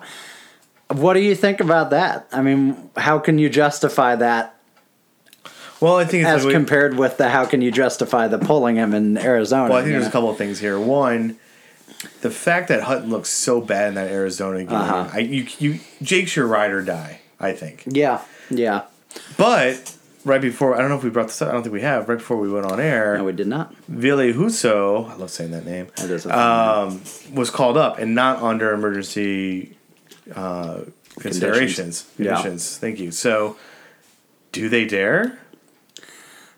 I'm kind of in a in an effort mode at this point, Yeah. so I would I I screw it, do it. I don't care. I don't like. I can't look at what Jake Allen did in this game and be like, your chances are definitely worse with Billy Husso. You know, Yeah. uh, maybe he's lights the fire of the guys. As I said, I don't think you can artificially light this this team's fire. Uh-huh. But maybe, you know, Yeah. I, I I don't know.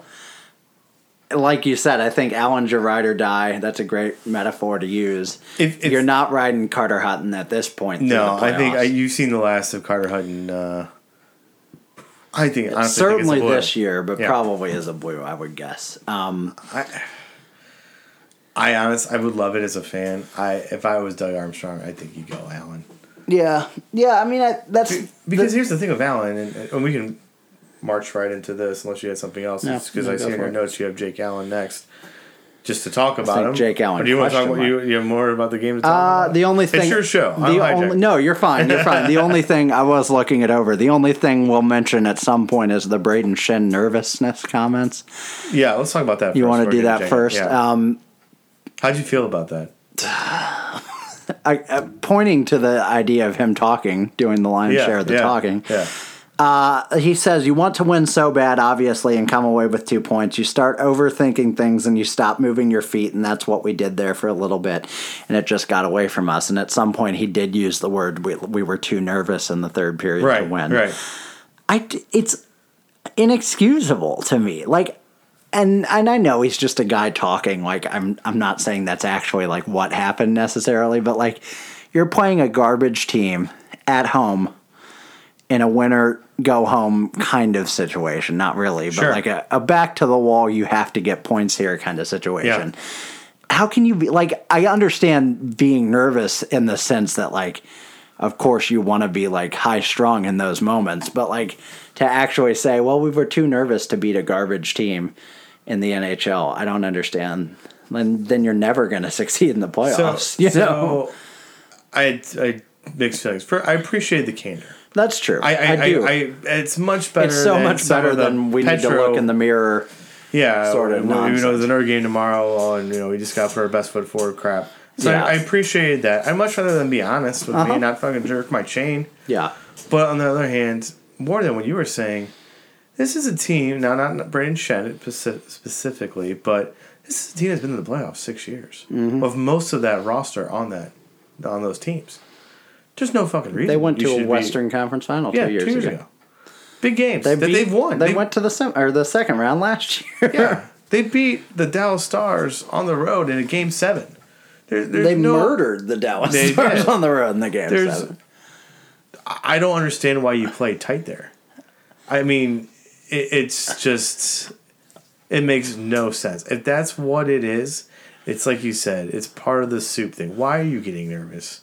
You shouldn't be. Your your team. You're you're at home. yeah yeah And the Hawks, you had them. You had a beat. You're up three to one. I mean, I, Which- for God's sakes, Kane looked like he could give two fucks out there. yeah He was a non-factor. Seabrook was a non. Their stars Which were is non weird because coming into the game, the storyline was, oh, Patrick Yeah. Kane said he wanted to Oh, he- upset he- us. you and could tell He doesn't give a crap two ever. Um, but yeah, I mean, my my question I would ask out of that, not to be the shit disturber, but does a Ken Hitchcock team lose this game? no. I don't think they do either. I think the same players under Ken Hitchcock, they may hate that they won it.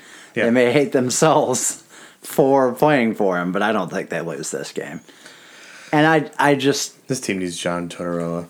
Yeah, that would be. It's the- as sad as that is. As Ian's has said in the past, at the very least, it would be entertaining. Oh my if God. not an improvement, it would at least be a wild ride. Uh, so yeah, so let's talk about Allen and Yeo, and kind of what we think about uh, their future with the team. I guess I don't know Well, what I the think- best way to phrase it is, but I, I think both are back next year. you think so? Well, I don't want to believe that. You're probably right, though. although Allen Spoiler alert, part of my trade proposals. uh, and here's why. It, I'm a big proponent of, whenever I hear the Armstrong talk on Twitter, I'm looking at you, Art Lippo, you son of a bitch. Uh, who's better? We're just stirring the shit right now, baby. Who, who out there is better? Yeah, I mean, Doug Armstrong is the GM of Team Canada. Mm-hmm. They don't just give that to some turd. yeah, It doesn't mean that Armstrong doesn't have his faults. He does. His contract extensions are contract bad. Extensions are the big one. look at I think the Blues are nation and, and even worse the best fans of hockey are even worse than the best fans of baseball when it comes to knowing what's going on with other teams. Mm-hmm. And the Blues really don't have compared to some other teams that bad of contracts. I mm-hmm. mean for God's sakes, look at- Everybody has a Patrick Berglund on their team. yeah, and Patrick Berglund's really knocked out over Prairie. Yeah, I mean he's frustrating, but Jake Allen and his contract pales in comparison to what the Stars put up with with like for like five years oh, with Kari Lehtonen and exactly. Anthony Niemi. But that being said, Both of them having simultaneously worse contracts than Allen. Yeah. and being on the same team. yeah, and worse than Allen. I, I oh, it's definitely going to next year of Allen over those two. yeah, hundred But- percent. you're going to year two of a four year deal of Allen at four million dollars a year. I think you have to give him one more year unless you got something really. Just looking at the roster right now, you, you can't trust Carter Hutton to be the one A. You got Binnington and Husso who are probably both ready maybe to be one Bs, but for whatever reason, this franchise has never been very. And I'm, I'm guilty of it too, infatuated with Jordan Binnington, even though he puts up consistently top five, top seven numbers in, the, the AHL. AHL. every year. Yeah. And I think it's some of it is it's seeing Binnington come up to the NHL. Both times he's come up and played, he's looked. It's probably the name. I think Jordan Binnington. That's just like, horrible that, to that, say. That guy is not going to be. exactly. Um, as far as Yeo goes, I think that one you could find maybe somebody a little bit better Yeah. because Yeo's record in the wild. You know the, the the book on him, according to Russo, you know who I think is a great follow. If you don't Yeah. follow him on Twitter, I think he's the best. Yeah, Michael Wild Russo for the reporter. I think he's the best hockey writer for a beat writer um, in the game. Yeah. Yeo, he's streaky. Mm-hmm. He's the Jake Allen of coaches. When you have a Jake Allen of coaches and a Jake Allen in your net, it's not a good combo. That's a really well said. I think. I think Yeo he's is always awful for the power play. He's Yep. just he's had an awful power play everywhere never. he's I gone. feel like never better than Never like top 14. half. Yeah, I don't think. I did the numbers a while back. But yeah, I think the biggest thing is just he's inconsistent. He's streaky. And he may, you know, they may start next season 20 and 7 again or Yeah. whatever, you know. But yeah, I think, I mean, I don't think, I think there's a world in which we trade Jake Allen definitely this summer. I don't think there's any world in which we fire Mike Yeo yep. at this point unless. You know, Joel Quenneville says I want to come coach for the Blues. Well, the Hawks have already said but they've that already said, back. yeah. But I'm just like that level of like, You had had in, Thing, but- you had him in your notes. Uh, we didn't talk about him on air. Does Marc Crawford ever get another chance in the NHL? I don't know. That's a good question. He's not that old. He's he's maybe in his mid to late 50s Mm-hmm. Or would you, if- if you're the Blues, Darryl Sutter? Yeah, that's somebody that I'd look at for sure. If there's a cup winning coach out there, I think he called. just give him a call. Give him, Yeah. you know, see what's up. And yeah, and that's the thing. I mean, I don't think Mike Yeo's a garbage coach. No, Of the two professional sports coaches in St. Louis, he's clearly the better one. Uh, That's my own personal brand. But he, okay, they're close, I guess. That's fair. it's coin flip. But yeah, but Let's put it this way: is either one winning a championship? No. no. That's that's a better way of saying it. But um you know, if you don't have the obvious replacement, you don't just replace him No. to get rid Well, of Well, I mean, and this is playing a little inside baseball of our friendship. I I still like Brendan Rodgers, Uh-huh. and when he got fired, I was kind of pissed. Yeah. But then when they announced a week later that it was Jurgen Klopp, okay, Yeah. I think Brendan Rodgers could. And come Rodgers is at Celtic now, right? yeah, and, he's, pretty good. Yeah. Well, he's he's coming back to the EPL in the in the fall. I think he's Yeah. kind of saying, you know, when you're at Celtic, I mean. There's only so much you can do. Mm-hmm. The guy went on like a 78 unbeaten streak, you know, and that's how I feel. If, like you said, if Quenneville was available, or for some reason Jon Cooper got in a pissing match with Steve Yzerman, or something like that, you bring those willing. guys in a heartbeat. Yeah. in a heartbeat. until that happens, Mike Yeo's your coach next year. I will make a prediction. Mike Yeo is not your coach for the 2020-2021 season. Nice. Who who do you think is? If you had to put odds on it right now, If I had to put That's, odds which on is it, a ridiculous question. you know what? I'll give you. I'll give you a name, and this is a name that probably make a lot of people who listen say uh, I'm on crack and he's doing a shitty job right now. But I don't think it's his fault. Alain Vigneault. No, uh, Todd McLellan. Okay. That's who I wanted them to hire when he got fired by the Sharks. I think he's a really good coach. Uh-huh. I think uh, he wore out his welcome in, the sh- in San Jose, which it, it happens. But uh, he would be a guy I would think. Better than Pete DeBoer. I hate Yes. Pete DeBoer. Well, Pete DeBoer may be an okay coach. I just think he's a scumbag. he looks like one at the very least. But yeah, that's an interesting name. Uh, and Jake Allen, which is a good transition into your trade proposals. Oh yeah, baby. uh, and I'll let you hit yours. I think what I would look for with Jake Allen is if there's a change of scenery, trade out there where you can unload the contract and just get the stink. Because even like even new stink is better than old stink when you're talking about players, and so I've looked at my the names that come to mind are, are Cam Talbot in Edmonton and Jimmy Howard in Detroit as teams These guys you'd want to bring in. not necessarily want to in terms of like those aren't guys I'm in I like Talbot more than Howard but like in terms of I could see those teams and those guys saying we've got a struggling goalie who's been here a while and is on a short-term contract and is older and we'll take your struggling goalie on a longer contract who's younger and we'll take the shot on the potential Sure. whereas you can get the guy who's maybe is great for you for a year and if he's not he's gone and you can figure whatever And you out. bridge the gap to get to Husso or. Husso or yeah or if you can just trade uh, Jake Allen I'd do the same thing with Antti Raanta in free agency if you could get him but Sure. why don't you talk about your trade proposal? All right, so I got three three trade ideas. Okay. And I want you to rank them as follows. That's either a Schil- is it Chillerelli? Is that how you say his name? uh, Chiarelli Chi- Peter Chiarelli Chiarelli yeah You just either call it a Shirelli, Okay. an Armstrong, or say hire this man to be our new GM. Okay. All right. Uh, what would so? What people think David Poile is, not what he not what he actually is, yeah, but like David his Poile in year reputation. 18 of his contract yeah. in Nashville. Yeah. There right. you go. Along those lines, do you want what we would get first or what we would give Uh, up first? give give me what we would give up first. That'll be First fun. trade Jake Allen, Okay. either Berglund or Steen, Okay. your choice. Oof. A Blues first round pick next year, the Jets So pick, the Jets pick. Okay. and Jordan Kyrou.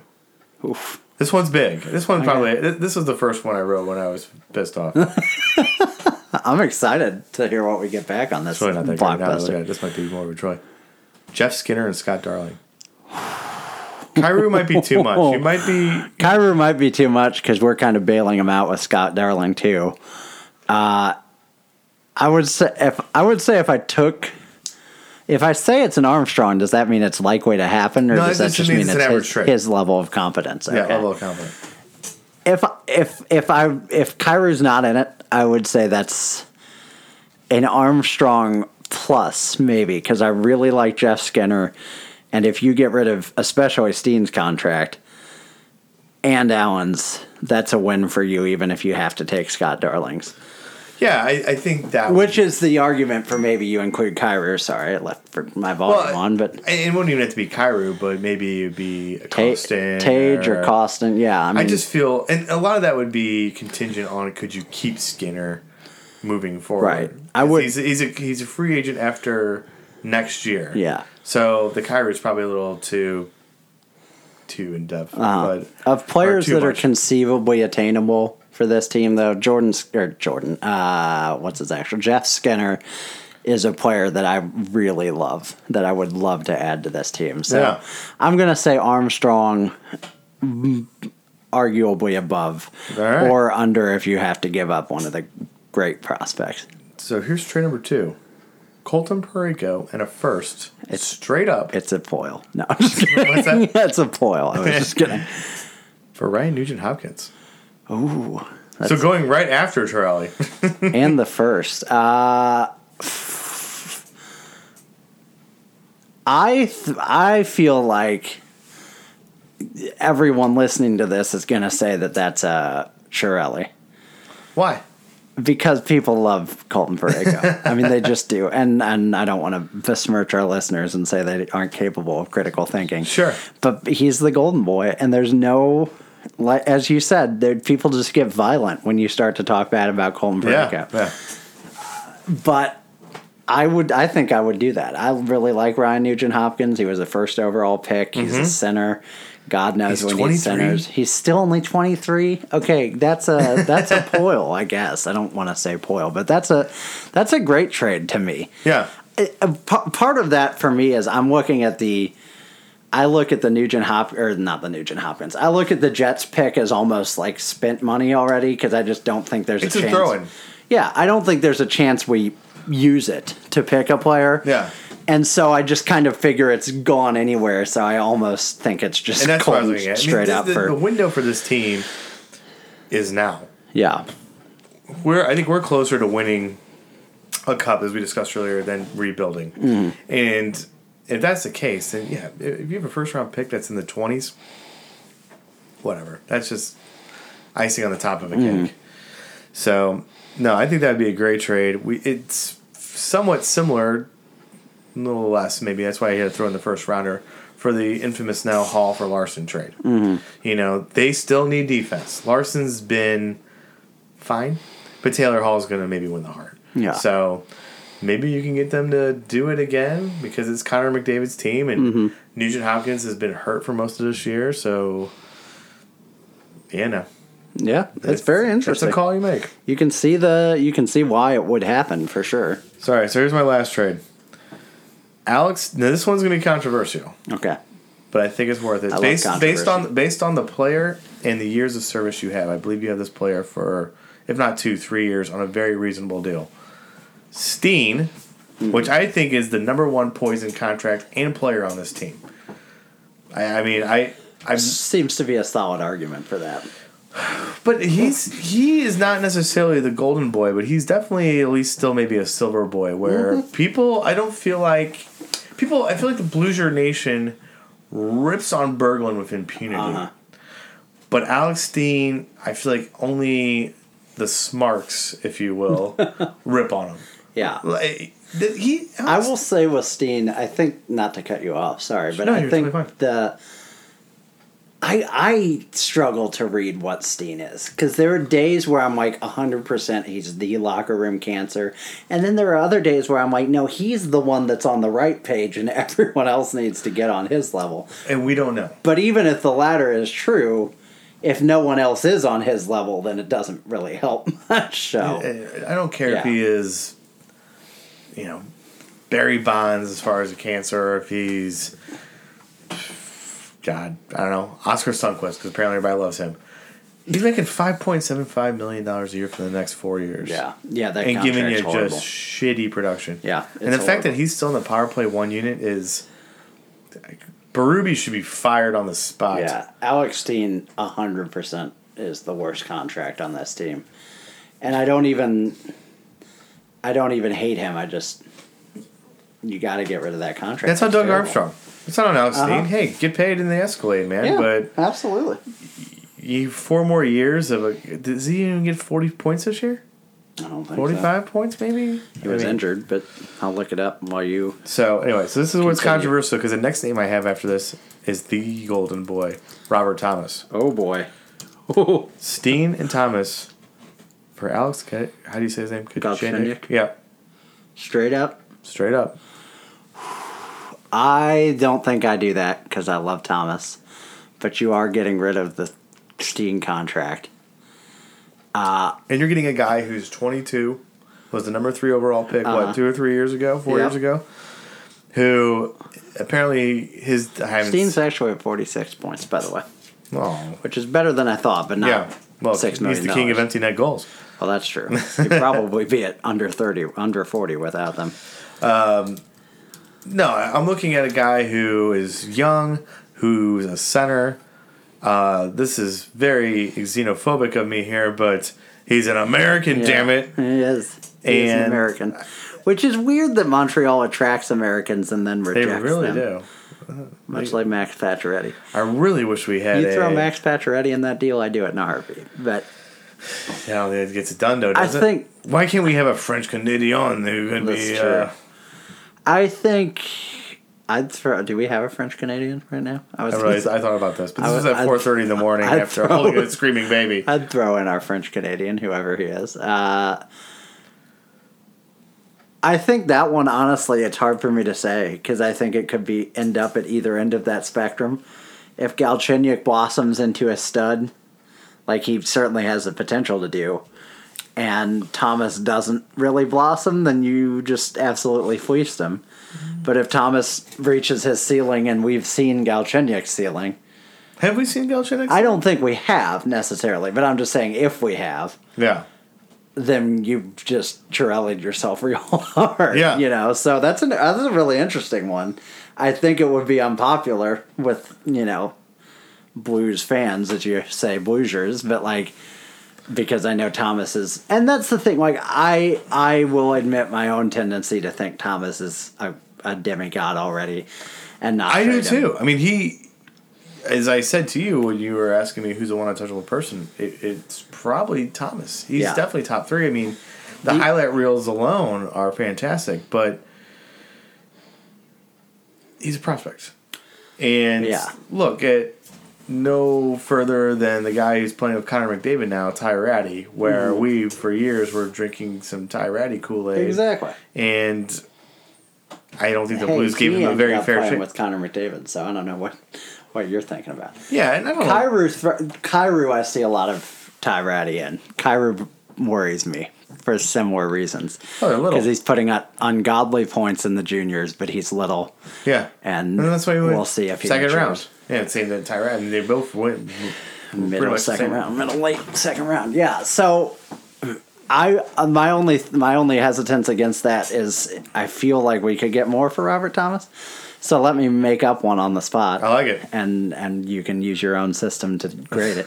Would you do Colton Parayko, uh, Robert Thomas, and that first to get Draisaitl from the Oilers, who I think will make big changes this summer, whether or not it involves him. No, I don't think I would. You don't like Draisaitl or the contract? I mean, Let me look at his contract because it is a little questionable. I think. Here's the thing: if you're going to trade the Oilers, why don't you take a shot at Hopkins for less of a price? That's fair. I mean, that's fair. That, and that's the only reason I'm looking at it. like. Draisaitl has eight point five million on his deal through twenty twenty five. So that's good. I mean, you control him. It's expensive, but you control him. Yeah, he Um, would be your most expensive player, Yeah. Which you'd have to have that weird talk people have with people, and that which is a weird hockey thing. I don't think that would bother Petro, Tarasenko. It might. Might. We'd see. I don't think big time, but I think it would be enough where it'd be awkward. Yeah. It's just interesting. I don't. I don't know what the ceiling for what you can get for Robert Thomas is. But I, if I'm going to trade him, I'm going to find out what the highest value you can get is. You know. Yeah. And I feel like you can get Galchenyuk plus if you're trading Robert Thomas right now. But that's just my gut. I'm not on the inside, so I don't know. Would you? All right, let's go crazy.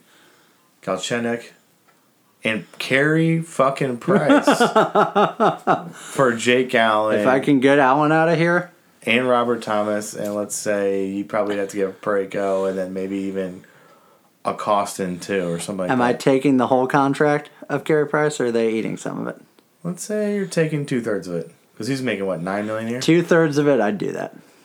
I would. I'd do. take the full thing. Huh? I'd take the. I'd probably take the full thing. Two thirds of it, I wouldn't question it. Mark Bergevin's getting fired, right? Ah, no, I don't. That's the thing that blows my mind. I really don't think he is, and I don't understand it. Yeah.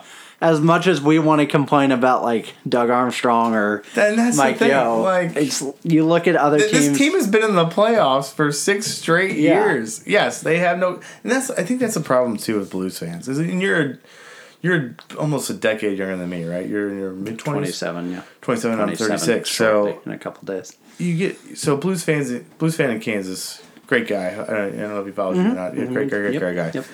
You know, if you listen to what's up, bud. he's an older guy and he gets more frustrated. And the Art Lippos and the Mister you know Blues Head, those guys have been around longer and they're frustrated and they are staring down the barrel of death. Uh huh. you know, this is, this is you know, I've seen Mister Blues Head out. I've never introduced myself. I should, but you know, he's God, late forties, early 50s Uh-huh. They've seen the song and dance before. I get the skepticism. You are still a fresh faced young guy. Yeah. So, were you a fan during the Checketts era when he bought it from Laurie? Is that when you got into the team? Yeah, I mean, I, I've I've I've been conversational my whole life. I was I really Okay. got into it during the Johnson era, so Okay, so yeah, some of that period. But so and I that's when I got back into it because I took Uh-huh. a high when I I was really into the blues as we found out on our episode when I was a kid, and then when I got into high school during the uh, Pierre Turgeon and Joel Quenneville years. Uh-huh. I was in college. I was doing college things. It was harder to for, get. for some reason, it really sounded like I was doing cocaine. I was doing a lot of coke, a lot of blow, listening to Phish and following them around the world, trying to sound Oh. Agio forever. But No. no, but that but that was the era where the Blues they were really good and they had that, that run when they won the President's Cup with Pronger and then had those couple years they lost the Canucks back to back when Sedins were young as we alluded to earlier and then I kind of fell out of favor with them for a mm-hmm. while just because it was harder to watch them. Mm-hmm. And then I got back into them with the Checketts era where they sold us the David Backeses and Perrons and Oshies and Berglunds and Lars Eller and all these guys. Mm. And so I get where the older fans are like, that's what Robert Thomas and Klim Kostin and Tage Thompson and Jordan Kyrou are. Mm-hmm. I think that's fair. To me, though, and Ville Husso to this extent as well, the Blues have never had a prospect like Robert Thomas. The Blues have not No. developed a center that's been a top Yeah. 15 center since Bernie Federko. And you cannot win the Stanley Cup without a top 10 or top 15 Yeah. center. You can't. That's So that's why when I was looking at these trades, who are those guys that we can get? Because if this team has its core guys of between 26 and 30, that window is now. Unless you're going to trade off Tarasenko or Pietrangelo for picks, yeah. you're you're half-assing it. Have you ever watched Breaking Bad? Mm-hmm. So like the greatest scene in that show, in my opinion, is when Mike gives his speech about half measures.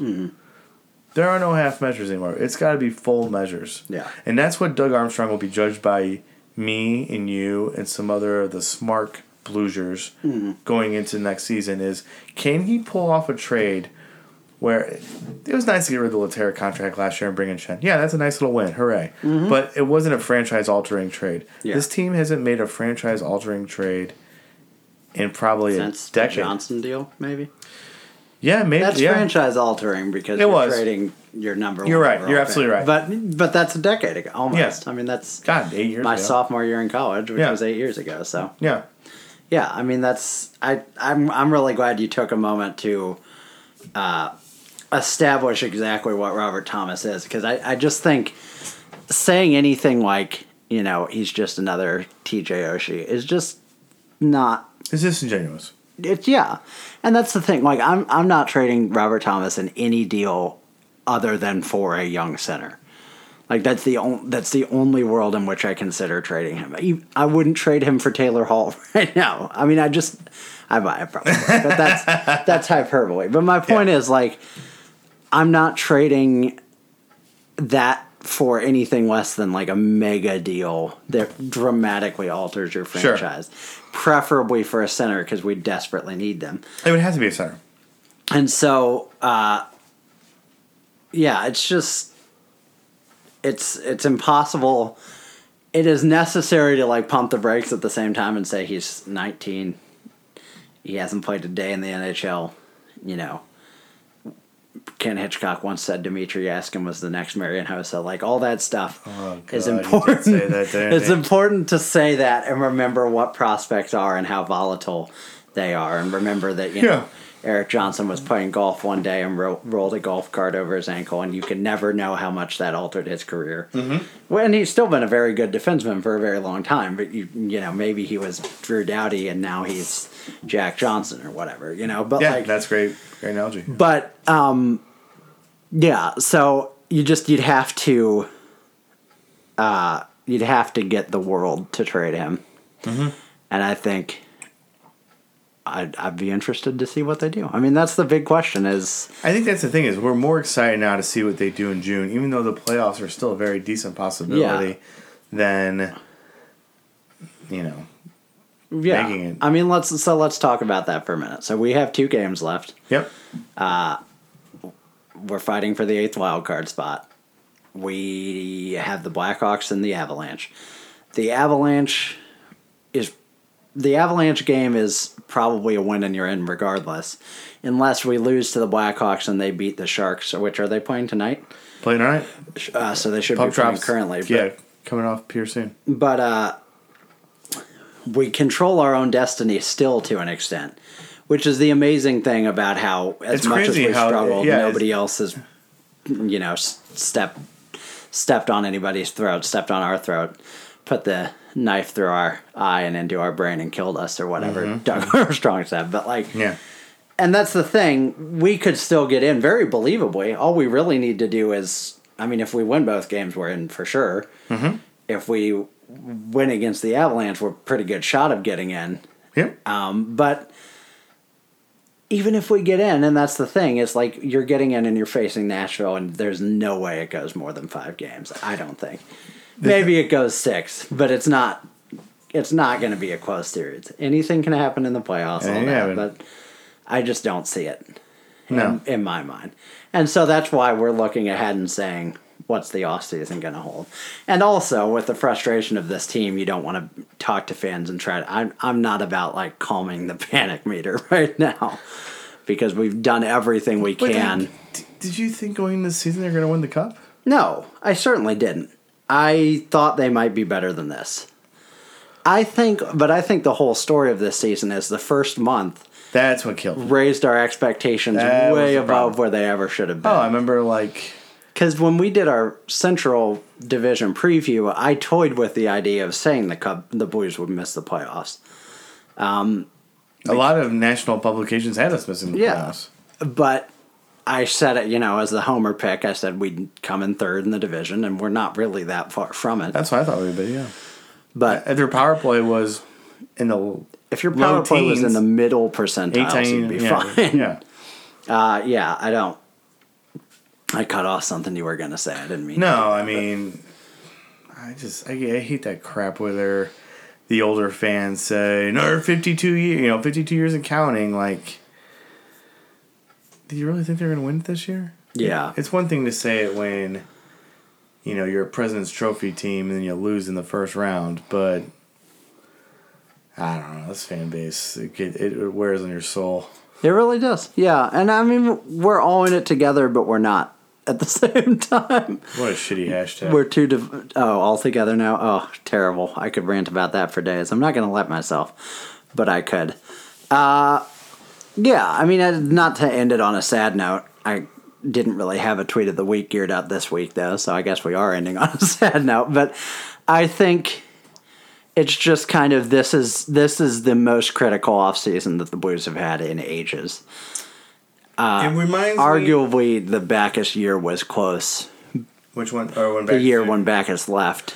No, I think I think to me the the biggest off season in the last ten years was when they lost that wild series in 6 mm. because it was it was a weird series where you know Oshie had become the Berglund or Steen or whoever you want. Berglund's always been Berglund, but Oshie was public enemy number one. And Jake Allen had the ball that series when people feel like it should have been Elliott. I don't feel like Jake Allen cost him that series what cost him that series was what's cost them every series the last decade. Their forward depth is just not that good. I was looking at um, the strike season.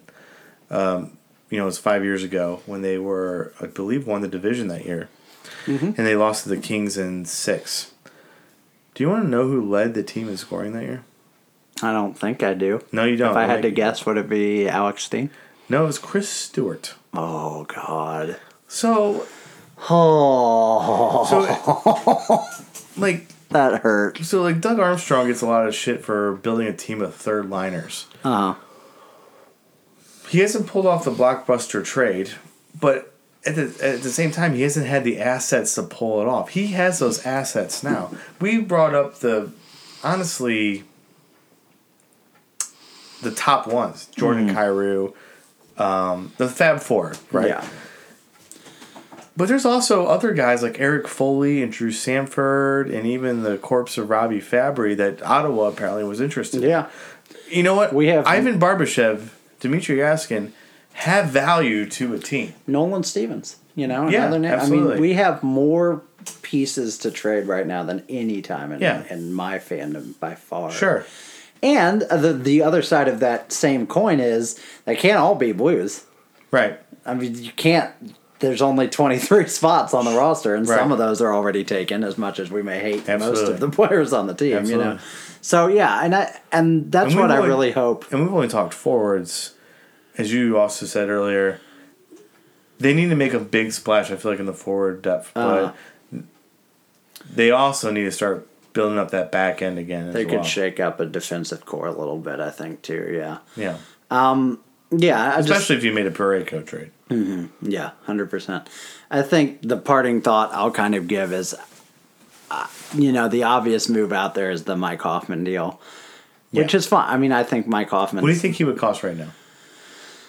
I think we would. I think we'll give the first, and my guess is maybe uh, Fabbri and something.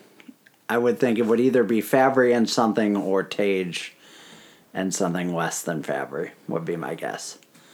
Would you rather trade Fabbri or Tage right now? I would still rather trade Fabbri just because I just Wow.